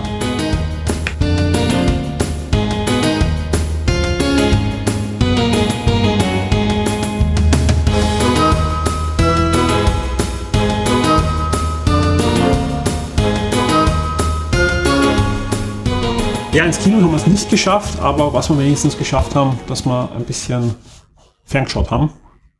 Und zwar gibt es gleich zwei Dinge, die gerade in letzter Zeit äh, im Fernsehen, Streaming und so weiter passiert sind. Das eine ist äh, Doom Patrol, das habe ich mir angesehen auf Amazon Prime. Und du hast dir angesehen Batwoman, den Pilotfilm. Da gibt es nämlich jetzt eine neue Fernsehserie auf CW in den USA und da konntest du hineinschauen. Ja, mit was wollen wir anfangen? Fangen wir mit Batwoman an, würde ich sagen. Ja, Ist da, ist auch weniger, weil es nur ein, eine Ja, Folge ist. Die ist kam ja schon kurz. vor in einer der Crossover äh, ich, im, im Arrowverse. Ja, da ist, wurde sie eingeführt und hat dann, weil auch sehr erfolgreich, eine eigene Fernsehserie äh, bekommen. Ist eine Arrowverse-Fernsehserie, sprich läuft in den USA, CW, wo Arrow, Flash, Supergirl, ähm, diverse Crisis, also äh, Legend, of Legend of Tomorrow, Tomorrow. Ähm, jetzt ab dem nächsten, ab der nächsten Crossover ist auch ähm, Was ist mit Black Lightning? Ist der auch dort? genau jetzt Ja. Blue, Blue, Blue, Light, Blue Lightning, Black Ist Ich Lightning. glaube Black Lightning. Ja, wie auch immer, der ist jetzt auch dabei. Der war ja nicht im Arrowverse, aber nach dem nächsten großen Crossover ist jetzt auch dabei. So, okay. Ja, also es ist alles riesen, riesen Franchise, ja. Ähm, ich freue mich extrem aufs nächste Crossover, haben wir glaube ich eh auch schon gesprochen, mit tausend Gastauftritten aus Fernsehserien und, und Filmen im DC-Universum. Mal sehen, was da rauskommt. Jetzt aber eine neue Fernsehserie, weil sie brauchen neue Fernsehserien, weil Arrow läuft ja jetzt dann aus, ist jetzt in die letzte Staffel gegangen und Arrow war ja ein bisschen sowas wie der Batman in diesen Arrowverse, ja hat er nicht nur den, den grünen Pfeil, sondern auch den Batman irgendwie übernommen, finde ich, von, von dem, was, was drumherum aufgebaut wurde. Und da es ihn mir wahrscheinlich bald nicht mehr gibt, ja, heißt das, wir brauchen einen neuen Batman, der ist nicht verfügbar, also nehmen wir seine Cousine. Mhm, genau. Ja, also ich muss gleich dazu sagen, ich habe ja, ich bin kein äh, DC-Serien äh, Gucker, ja. Also ich, ich, ich habe jetzt die Connection gar nicht so mit diesen ganzen Serien. Und Wo habe ich die Also, Einleitung genau. so nach vorne ja, danke. Du kannst jetzt voll konzentrieren auf, auf den Inhalt. Ich, ich, das du- Einzige, was du ich gesehen Batman habe, gelesen, glaube ich. Oder? Nein, nein, nein, Batman habe ich gelesen. Aber ich, ich sage jetzt von diesen CW-Serien, ich glaube, ich habe, da habe ich nur Supergirl, habe ich mal die erste Staffel damals angesehen. Ja. Ähm, das ist so das Einzige, was ich wirklich weiß von diesem Universum und ähm, vielleicht habe ich mal bei Flash kurz reingeschaut und, und so einmal kurz bei Arrow, aber das, das war's dann letztendlich. Ja. Ich finde die, diese äh, äh, Legend of Tomorrow finde ich spannend.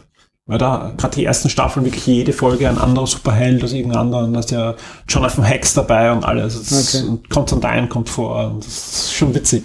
Ja, naja, das habe ich mir auch gedacht, dass das Konzept, das hat interessant geklungen zumindest, aber ich habe mit diesen ganzen Dingen da nie, nie angefangen so richtig und ich bin noch nie ganz warm geworden damit. Ich weiß nicht. Das ist vielleicht jetzt bei Batwoman ähnlich, aber Dann vielleicht, kommt, geht, dann kommt Jock 2 her und sagt, du musst das jetzt Ja. anschauen, weil das Joker nicht gesehen. aber vielleicht genau so war es auch. Ja. So, das heißt, gestern am Abend dann noch schnell als Ersatz. Äh, ich meine, ich war jetzt nicht extremst begeistert von der Pilotfolge. Äh, ich weiß jetzt nicht, wie, wie damals dieses Crossover war, ob da jetzt großartig irgendwas noch äh, notwendig war, das man sehen musste. Ich glaube aber nicht. Nein, Das- nein, das, du Das kannst. war du kannst- wahrscheinlich Ja, ja. nicht, das wäre auch nicht irgendwie sinnvoll gewesen, wenn sie es so konzipiert hätten, dass man nicht jetzt mit dem Piloten da starten kann.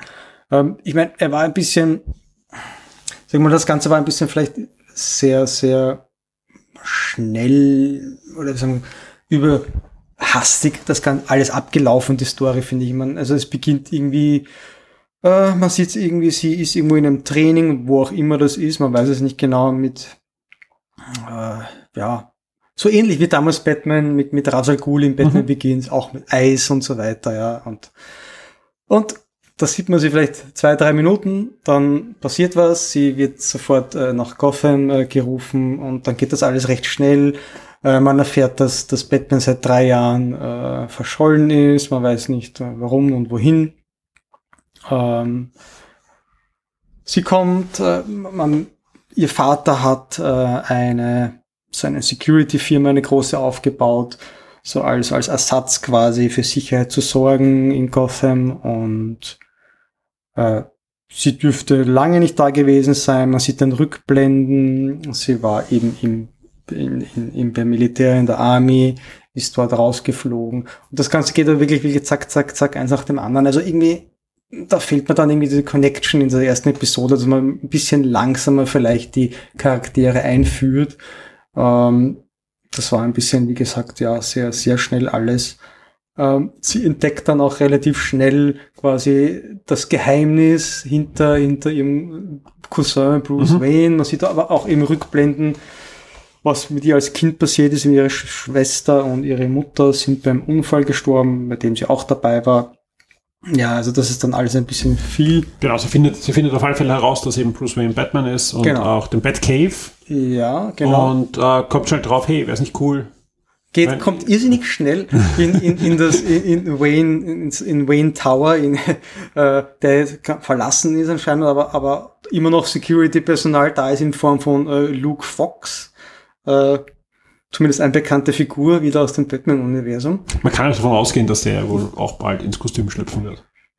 Ist davon auszugehen, wobei er ein bisschen äh, tollpatschig wirkt in diesem ja, Pilotfolge noch. Ja. Ähm, aber ja, also sie kommt da irrsinnig, und das war ein bisschen witzig, dass sie irrsinnig leicht da reinkommt eigentlich und auch das Gebäude einfach erklimmt, also hochklettert. Okay. Aber ja, sehen wir darüber hinweg. Ähm, interessant ist aber, dass sie die ganzen Gadgets, und das ist halt eben komplett anders als eigentlich in den Comic-Serien, äh, die Gadgets von Batman übernimmt. Also auch das Kostüm wird halt ein bisschen adaptiert, aber eben er ist ja nicht da und sie quasi hat Spielraum und kann sich alles nehmen, was sie möchte. Und das wird vielleicht in Zukunft noch recht witzig und interessant sein, wenn sie das alles erprobt. Äh, äh weil sie mit dir noch nie wirklich gearbeitet hat mit ja. den ganzen Sachen.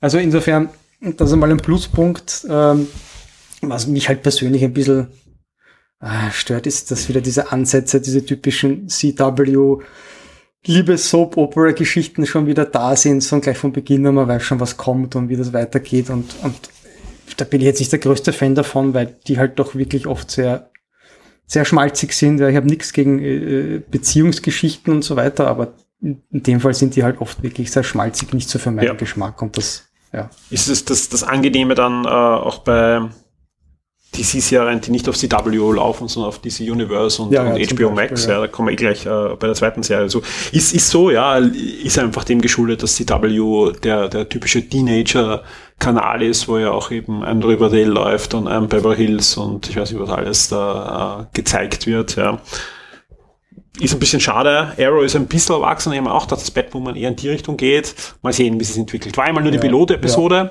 Gerade die CW-Serien ziehen ja oft dann auch an. Auch eine Super, Supergirl finde ich ab der dritten Staffel deutlich stärker. Wobei ich jetzt auch nicht ähm, der, der, der große Seher bin der Serien, weil einfach das große Problem ist, ähm, dass du ähm, es extrem schwer hast, im deutschsprachigen Raum das gescheit zu schauen. Ja? Dadurch, dass es alles connected ist, ja, es aber aufgeteilt ist auf, auf mehrere Streaming-Services, ja, und die das Gott, äh, nicht Gott sei Dank ist falsch, ja, leider Gottes, ja, äh, auch nicht gleichzeitig veröffentlichen. Ja? Also, darum kannst du auch diese ganzen Crisis-Events immer vergessen, ja, weil einfach da oft musst du ein halbes Jahr warten, dass der andere Streaming-Service die andere Serie zeigt, die jetzt als nächstes kommt. Ja. Es ist halt lame, ja, kannst also, vergessen. Also was bei Batman jetzt, äh, Batwoman noch zu sagen wäre, ist die Hauptdarstellerin Ruby Rose. Bin noch nicht sicher, ob sie wirklich mm, das Talent oder die Stärke hat, so eine Serie allein zu tragen. Ja. Das wird sich noch herausstellen. Also ich glaube. Aber ist auch immer schwer nach einem Pilotfilm. Ja, ja, also. ja, natürlich. Aber sie hat auch vorher auch jetzt nicht extremst viel gemacht, wo man sagen könnte, da hat man schon, da kann man jetzt schon sagen, okay, ja, die, ja. die, die, die hat schon was drauf. Also, war halt immer nur meistens Nebendarstellerin ja. irgendwo und, und ob sie jetzt wirklich dieses Talent hat, weiß man noch nicht. Wir wir sehen, ja. Wir noch sehen. Ich meine, ich, ich gebe der Serie trotzdem eine Chance, äh, einfach deshalb, weil ich den Charakter Batwoman in den Comics sehr mag. Und deswegen ja. werde ich trotzdem noch einige Episoden mal, mal schauen, mal sehen, wie es wird. Sehr fein. Dies ist die Geschichte von fünf furchtlosen Superhelden. Justice League 2020. Noch mehr Fernsehsuperhelden, genau das, was die Welt jetzt braucht. Hast du hier irgendwo einen Fotodrucker? Nein. Es kam bestimmt aus seinem Arsch. Sind wir wirklich die Richtigen, um einen Superschurken zu jagen? Sicher nicht. Kommen wir zur zweiten Fernsehserie, die stelle ich vor. Und auch da ist es das Problem, dass es eigentlich ein, ein Spin-off ist zu einer Serie. Aber doch keine Angst, ihr müsst nicht das Original, also die Originalserie gesehen haben. Das, da geht es nämlich um Titans. Titans, äh, da, haben wir, da haben wir sicher schon drüber gesprochen, ja. ja. Äh, eine DC Universe-Serie, die bei Netflix bei uns lief. Sehr, sehr zeitnah, die mir recht gut gefallen hat, ja, also überraschend. Äh, vor allem die erste Folge war durchwachsen, vor allem aus, aus Wiener, der Wien kennt, wenn man die Wien-Darstellung sich da angeschaut hat. Aber danach ein sehr gut erzählt war, auch, auch eben nicht diese Probleme hatte wie diese W-Serien, sondern sich einfach alles erlauben konnte anscheinend, auch von, von der Brutalität, aber auch von der Erzählweise und eben nicht hängen geblieben ist bei tausend Soap-Opera äh, Elementen. Und da gab es eben die Folge Doom Patrol auch drinnen, wo man die Doom Patrol kennenlernte. Eine Gruppe von obskuren ja, Superhelden ist eigentlich falsch, ja, Metawesen, sage ich mal, die, die da äh, gemeinsam in einer WG leben und Abenteuer erleben. Ja. Und da war schon klar damals, es kommt auch eine eigene Fernsehserie von DC Universe, ja, die sehr zeitnah sogar dort aufschlug. Bis sie auf Deutsch jetzt erschienen ist, hat es ein bisschen gedauert. Nicht auf Netflix, auch da wieder, sondern auch da wandert die, die Serie zu Amazon Prime und äh, ist ab sofort verfügbar. Wie gesagt, das kann ich sagen, selbst wenn ihr jetzt nur Amazon Prime habt und kein Netflix und ihr wollt es sehen, ihr könnt es euch anschauen. Ihr braucht nicht die Folge gesehen haben, von den Titans, ja, die ist nicht, also die, die, also die ist schön, diese Erfolge, wenn man es gesehen hat, ja, aber ihr verliert überhaupt nichts, ja, also äh, das ist einfach eine eigene Serie, die das Ganze von Grund auf neu erzählt, mit viel Rückblenden, mit viel äh, Zeit vor allem, ja, das ist, was mir aufgefallen hat, das Ganze sind äh, 15 Folgen in der ersten Staffel, ähm, Story ist da gerade wenn man jetzt die, die, die aktuellen Seher-Gewohnheiten auf Netflix noch jetzt sieht, für neun Folgen vielleicht, ja, und der Rest wird ausgefüllt mit Rückblenden und mit sehr viel Story und Charakterentwicklung, ja. Das ist nichts Schlechtes, ja, aber man muss sich da schon die Zeit nehmen, und manchmal, die Serie hat ihre Längen, muss ich sagen. Also das, das ist mir schon aufgefallen, dass manchmal nicht mehr gedacht habe, boah, was erzählt jetzt wieder? Ähm, das das habe ich doch eh schon mal gesehen. Also manchmal sieht man auch eine Szene aus drei, vier Perspektiven. Ja, äh, das gibt's ja oft in Serien, ist auch spannend, wenn man halt sieht, okay, wie, wie der einzelne Charakter das, diesen, diesen Moment überhaupt aufnimmt, ja. Aber da sehr, sehr ausführlich. Also, das, das, das muss man schon sagen. Ähm, um was geht's eben? Es geht halt um, um dieses Haus mit den Metawesen, diesen äh, Doom Patrol äh, Metawesen. Ähm, die werden zusammengehalten von Dr. Niles Cowder und der wird diesmal gespielt von Timothy Dalton. Die meisten Schauspieler sind die gleichen wie bei, äh, bei Titans, also in der Folge, aber der, der wurde ausgewechselt, wobei ich sagen muss, Timothy Dalton, es gibt schlechtere Schauspieler, ja, und er macht das sehr, sehr gut. Ja. Also gerade der Charakter ist auch deutlich facettenreicher, als er vielleicht bei Titans rüberkommt. Ja. Also wer die Comics kennt, ja, der, der hat natürlich da schon äh, ähm, Rückhalt und, und, und mehr Erfahrung mit den Charakteren. Ich kannte sie nicht, sage ich ganz ehrlich, ich habe Patrol nicht gelesen. Aber ich bin durchaus versucht, da jetzt da doch einiges nachzuholen, weil es ist durchaus spannend, was da passiert, weil es ist teilweise bekannte DC-Superheldenkost und teilweise einfach nur skurril. Ein Beispiel ist, ich glaube, in der zweiten und dritten Folge ist plötzlich ein Esel das Portal in eine andere Dimension. Und man muss durch einen Esel durchkraxeln. Also mit allen Details. es ist einfach. Und äh, auch sonst, es gibt Magier, es gibt, äh, also es gibt, es gibt wirklich spannende und skurrile Charaktere, ja. Man darf sich auch das gar nicht ernst. Es ist, im Forum hat jemand gefragt, ob man es vergleichen kann mit, mit The Boys. Nein.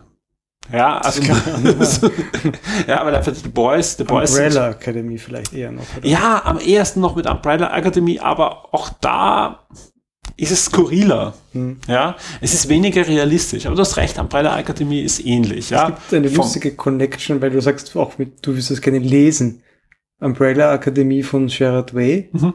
Der hat auch damals dann bis ein Young Animals Imprint von DC wiedergekommen ist, vor einigen Jahren, äh, mit so eben skurrileren Serien. Ja. Der hat dann auch Doom Patrol geschrieben. Ah, Mhm. ja, ich glaub, eh, es ist, es, es ist schon, also es gibt schon einen gemeinsamen Nenner, aber der ist halt sehr weit auseinander. Mhm. Es ist einfach eine andere Superhelden-Serie. Es fängt doch auch, es nimmt sich auch nicht ernst, ja. Es ist, ähm, der Erzähler ist der Bösewicht.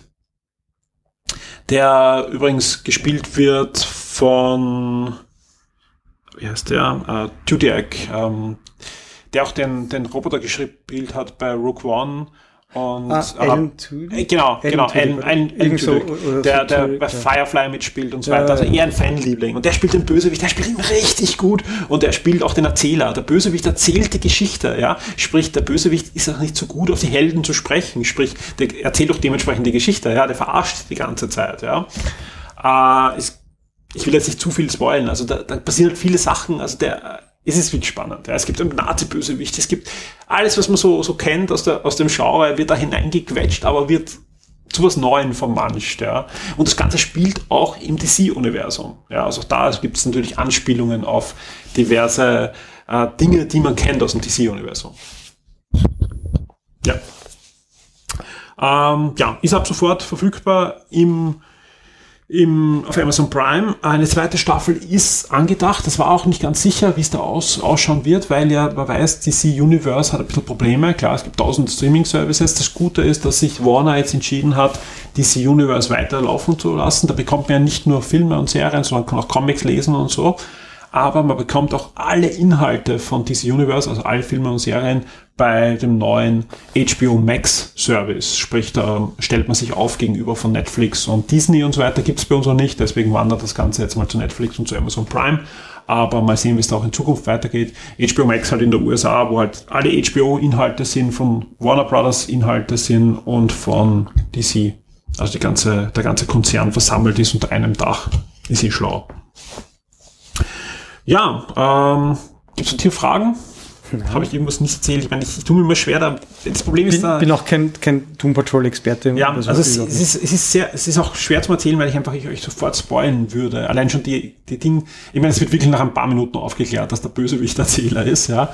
Aber es ist, es ist wirklich cool. Also der Bösewicht ist einfach auch ein, ein Bösewicht, mit dem man an einzelnen Momenten Sympathien ziehen kann und so, weil einfach auch ein cooler Schauspieler und also es ist wirklich, es ist eine coole Serie. Also ich habe es nicht bereut, aber ich, ich warne euch gleich vor, die Serie hat teilweise ein paar Längern, aber es zahlt sich aus, die durchzutauchen und das aufzunehmen, weil oft in den Längern halt viele Sachen erzählt werden. Und so wie du sagst, äh, Batwoman, zu schnell erzählt, das, das, das, gleich Action und so weiter. Ja, ist einfach wahrscheinlich auch gedacht für jüngere Zuschauer, aber sagt, die haben eh keine Aufmerksamkeitsspanne, die wollen lieber ähm, die, die Liebesromanze sehen, ja. Das habt ihr da, klar, auch da gibt's äh, Beziehungen zwischen den Charakteren, aber es sind halt wirklich liebenswerte Charaktere. Also zum Beispiel, es gibt halt in einen Testpiloten, ja, der halt abstürzt und, und äh, eigentlich tot sein müsste, aber überlebt, ja, weil ein, ein kosmisches Wesen ihn, von ihm Besitz nimmt und ihm zum Überleben, aber in Wirklichkeit ist er trotzdem verbrannt. Ja, also sprich, der ist der typische, die schauen auch alle aus wie aus einem Gruselfilm der, der 50er Jahre, ja. Dann gibt's eine, eine Schauspielerin, die so eine Diva war am, am Set, ja und dann in eine Flüssigkeit äh, fällt und eigentlich so der Blob wird. Ja? Also kann zwar ihre Form halten, aber auch nur, wenn sie sich sehr stark konzentriert, sonst zerfließt sie in ein, ein Schleimmonster. Ja? Und dann gibt's äh, einen Robotermann, ja, der Autorennfahrer war. Ja? Und die haben halt alle Familie eigentlich noch und, und äh, es ist echt spannend. Also man kann das lesen und, äh, und auch sehen. äh, dass es sehr liebenswerte Charaktere ist, die alle Probleme haben natürlich, ja, aber da in so eine Art Zwangsfamilie zusammen verschmolzen werden, sich gegenseitig helfen. Da gibt es auch noch, äh, genau, die mächtigste äh, ist eine, eine, ein, ein, eine schizophrene Superheldin, ja, oder, oder Bösewicht, man weiß es nicht, ja, beides, ja, die, die ständig ihre Persönlichkeit ändert, ja, und man lernt fast in jeder Folge neue Persönlichkeiten äh, kennen. Aber Persönlichkeiten heißt nicht nur, dass sie einmal gut und einmal schlecht drauf ist und einmal ein Mädchen ist äh, von gefühlt 13 Jahren und einmal eine, eine, eine Frau mit über 30 und so weiter, sondern auch immer andere Fähigkeiten hat. Einmal kann sie die Gedanken manipulieren, einmal kann sie Feuer äh, schießen, einmal kann sie, also es sind unterschiedlichste Sachen, ja. Äh, und sie kann es auch nur bedingt steuern, wer sie gerade ist, ja. Es ist, es macht Fun. Also es ist wirklich eine, eine spannende Serie. Wer Amazon Prime hat, schaut es sich an. Ja. Generell äh, ist es so, dass da wirklich auch gute Serien immer wieder aufploppen, auch gerade für, für Superhelden-Fans. Und das halt eine, eine, eine untypische Serie. Es ist nicht so untypisch wie The Boys, sage ich gleich. Also äh, ich will jetzt nicht zitiert werden und sagen, hey, wer, wem The Boys gefällt, gefällt Doom Patrol. Nein, aber du hast schon recht, Umbrella Academy eher in die Richtung. Aber auch anders. Es ist, aber ähnlich skurril. Ja. Hm. Gut, abschließend kommen wir wieder zu der Rubrik, äh, wo es um Mad Titan Comics geht, ja, wo es um Besonderheiten die mhm. du hast. Ja. Ich blicke mich mal um, äh, ich habe sie schon zuerst erwähnt, es wird voller. Eh ja. das, was ich da am Anfang vorausgesagt habe. Ja. Ich, arbeite, ich arbeite daran, ja. ähm, äh, aber es gibt doch Platz, man kann, man kann noch reinkommen. Noch? Ja, ja, das, das, das, ist wichtig. Das ist mir auch sehr wichtig.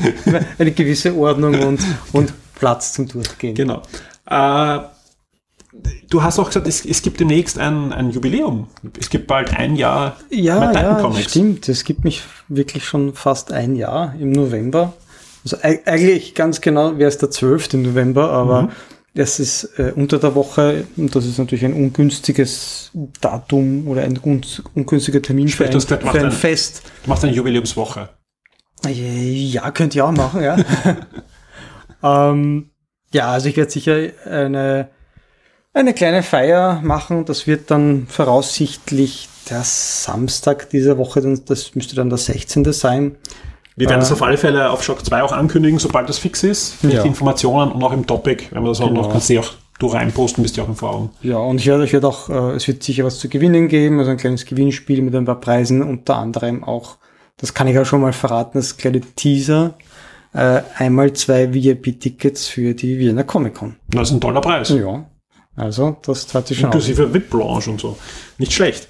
Gut, passt. Dann kommen wir zu deinen Highlights. Was hast du diesmal ausgesucht? Bin sehr gespannt, weil es sind meistens Sachen, die mir oft gar nichts sagen oder ja. generell spannend sind. Also ich habe diesmal ausgesucht, unter anderem, weil wir es vorher schon kurz mhm. angeschnitten haben mit dem äh, Comic Sarah.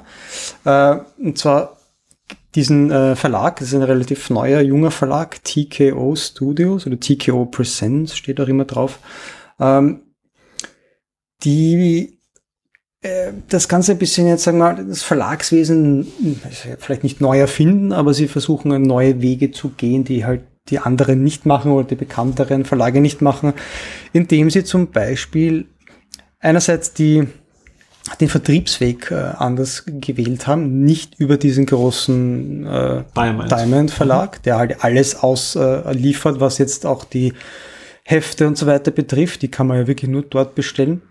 Ähm, und die äh, liefern selber aus. Also es können Leser direkt dort bestellen.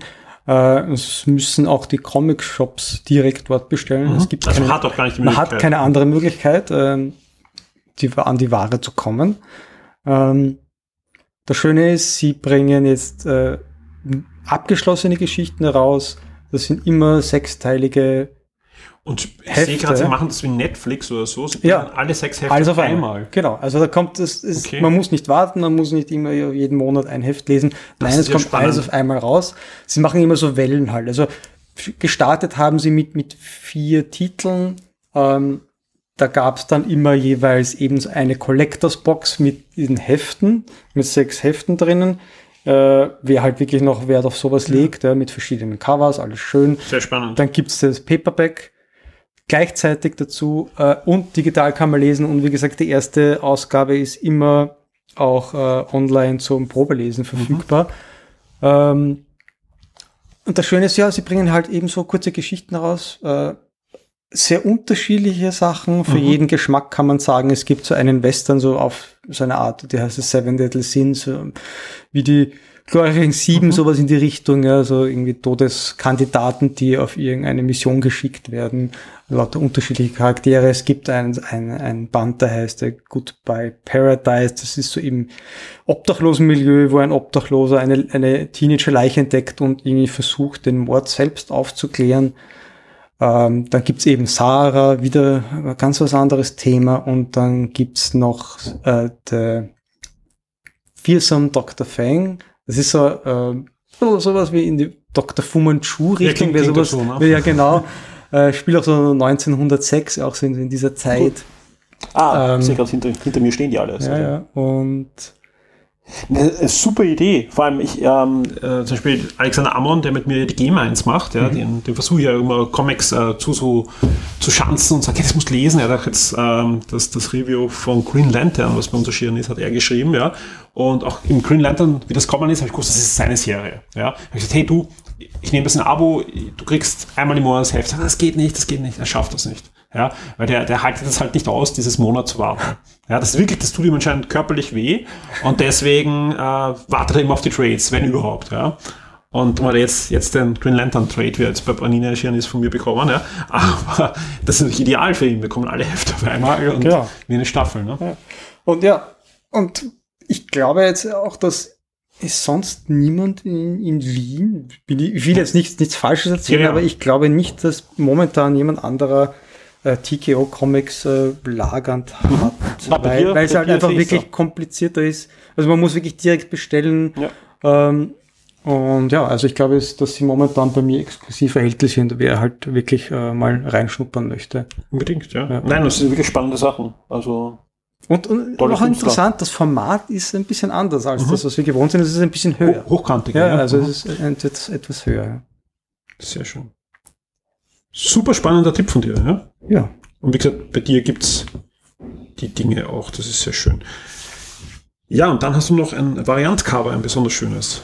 Ja, das ist halt etwas, was, was Spezielles, was mir halt auch am Herzen liegt. Ein, so ein kleines Projekt. Ich habe seit, seitdem ich begonnen habe hier mit meinem kleinen Laden auch eine Spendenbox für das Tierparadies Schabenreit. Das ist so, ja, die sind, die nehmen äh, Tiere auf, die entweder keiner mehr will, die verletzt sind und so weiter. Und ja, die, so quasi wie ein, ein äh, Unterschlupf für, für Tiere, die halt sonst wahrscheinlich dem Tode geweiht wären und für die sammle ich Geld.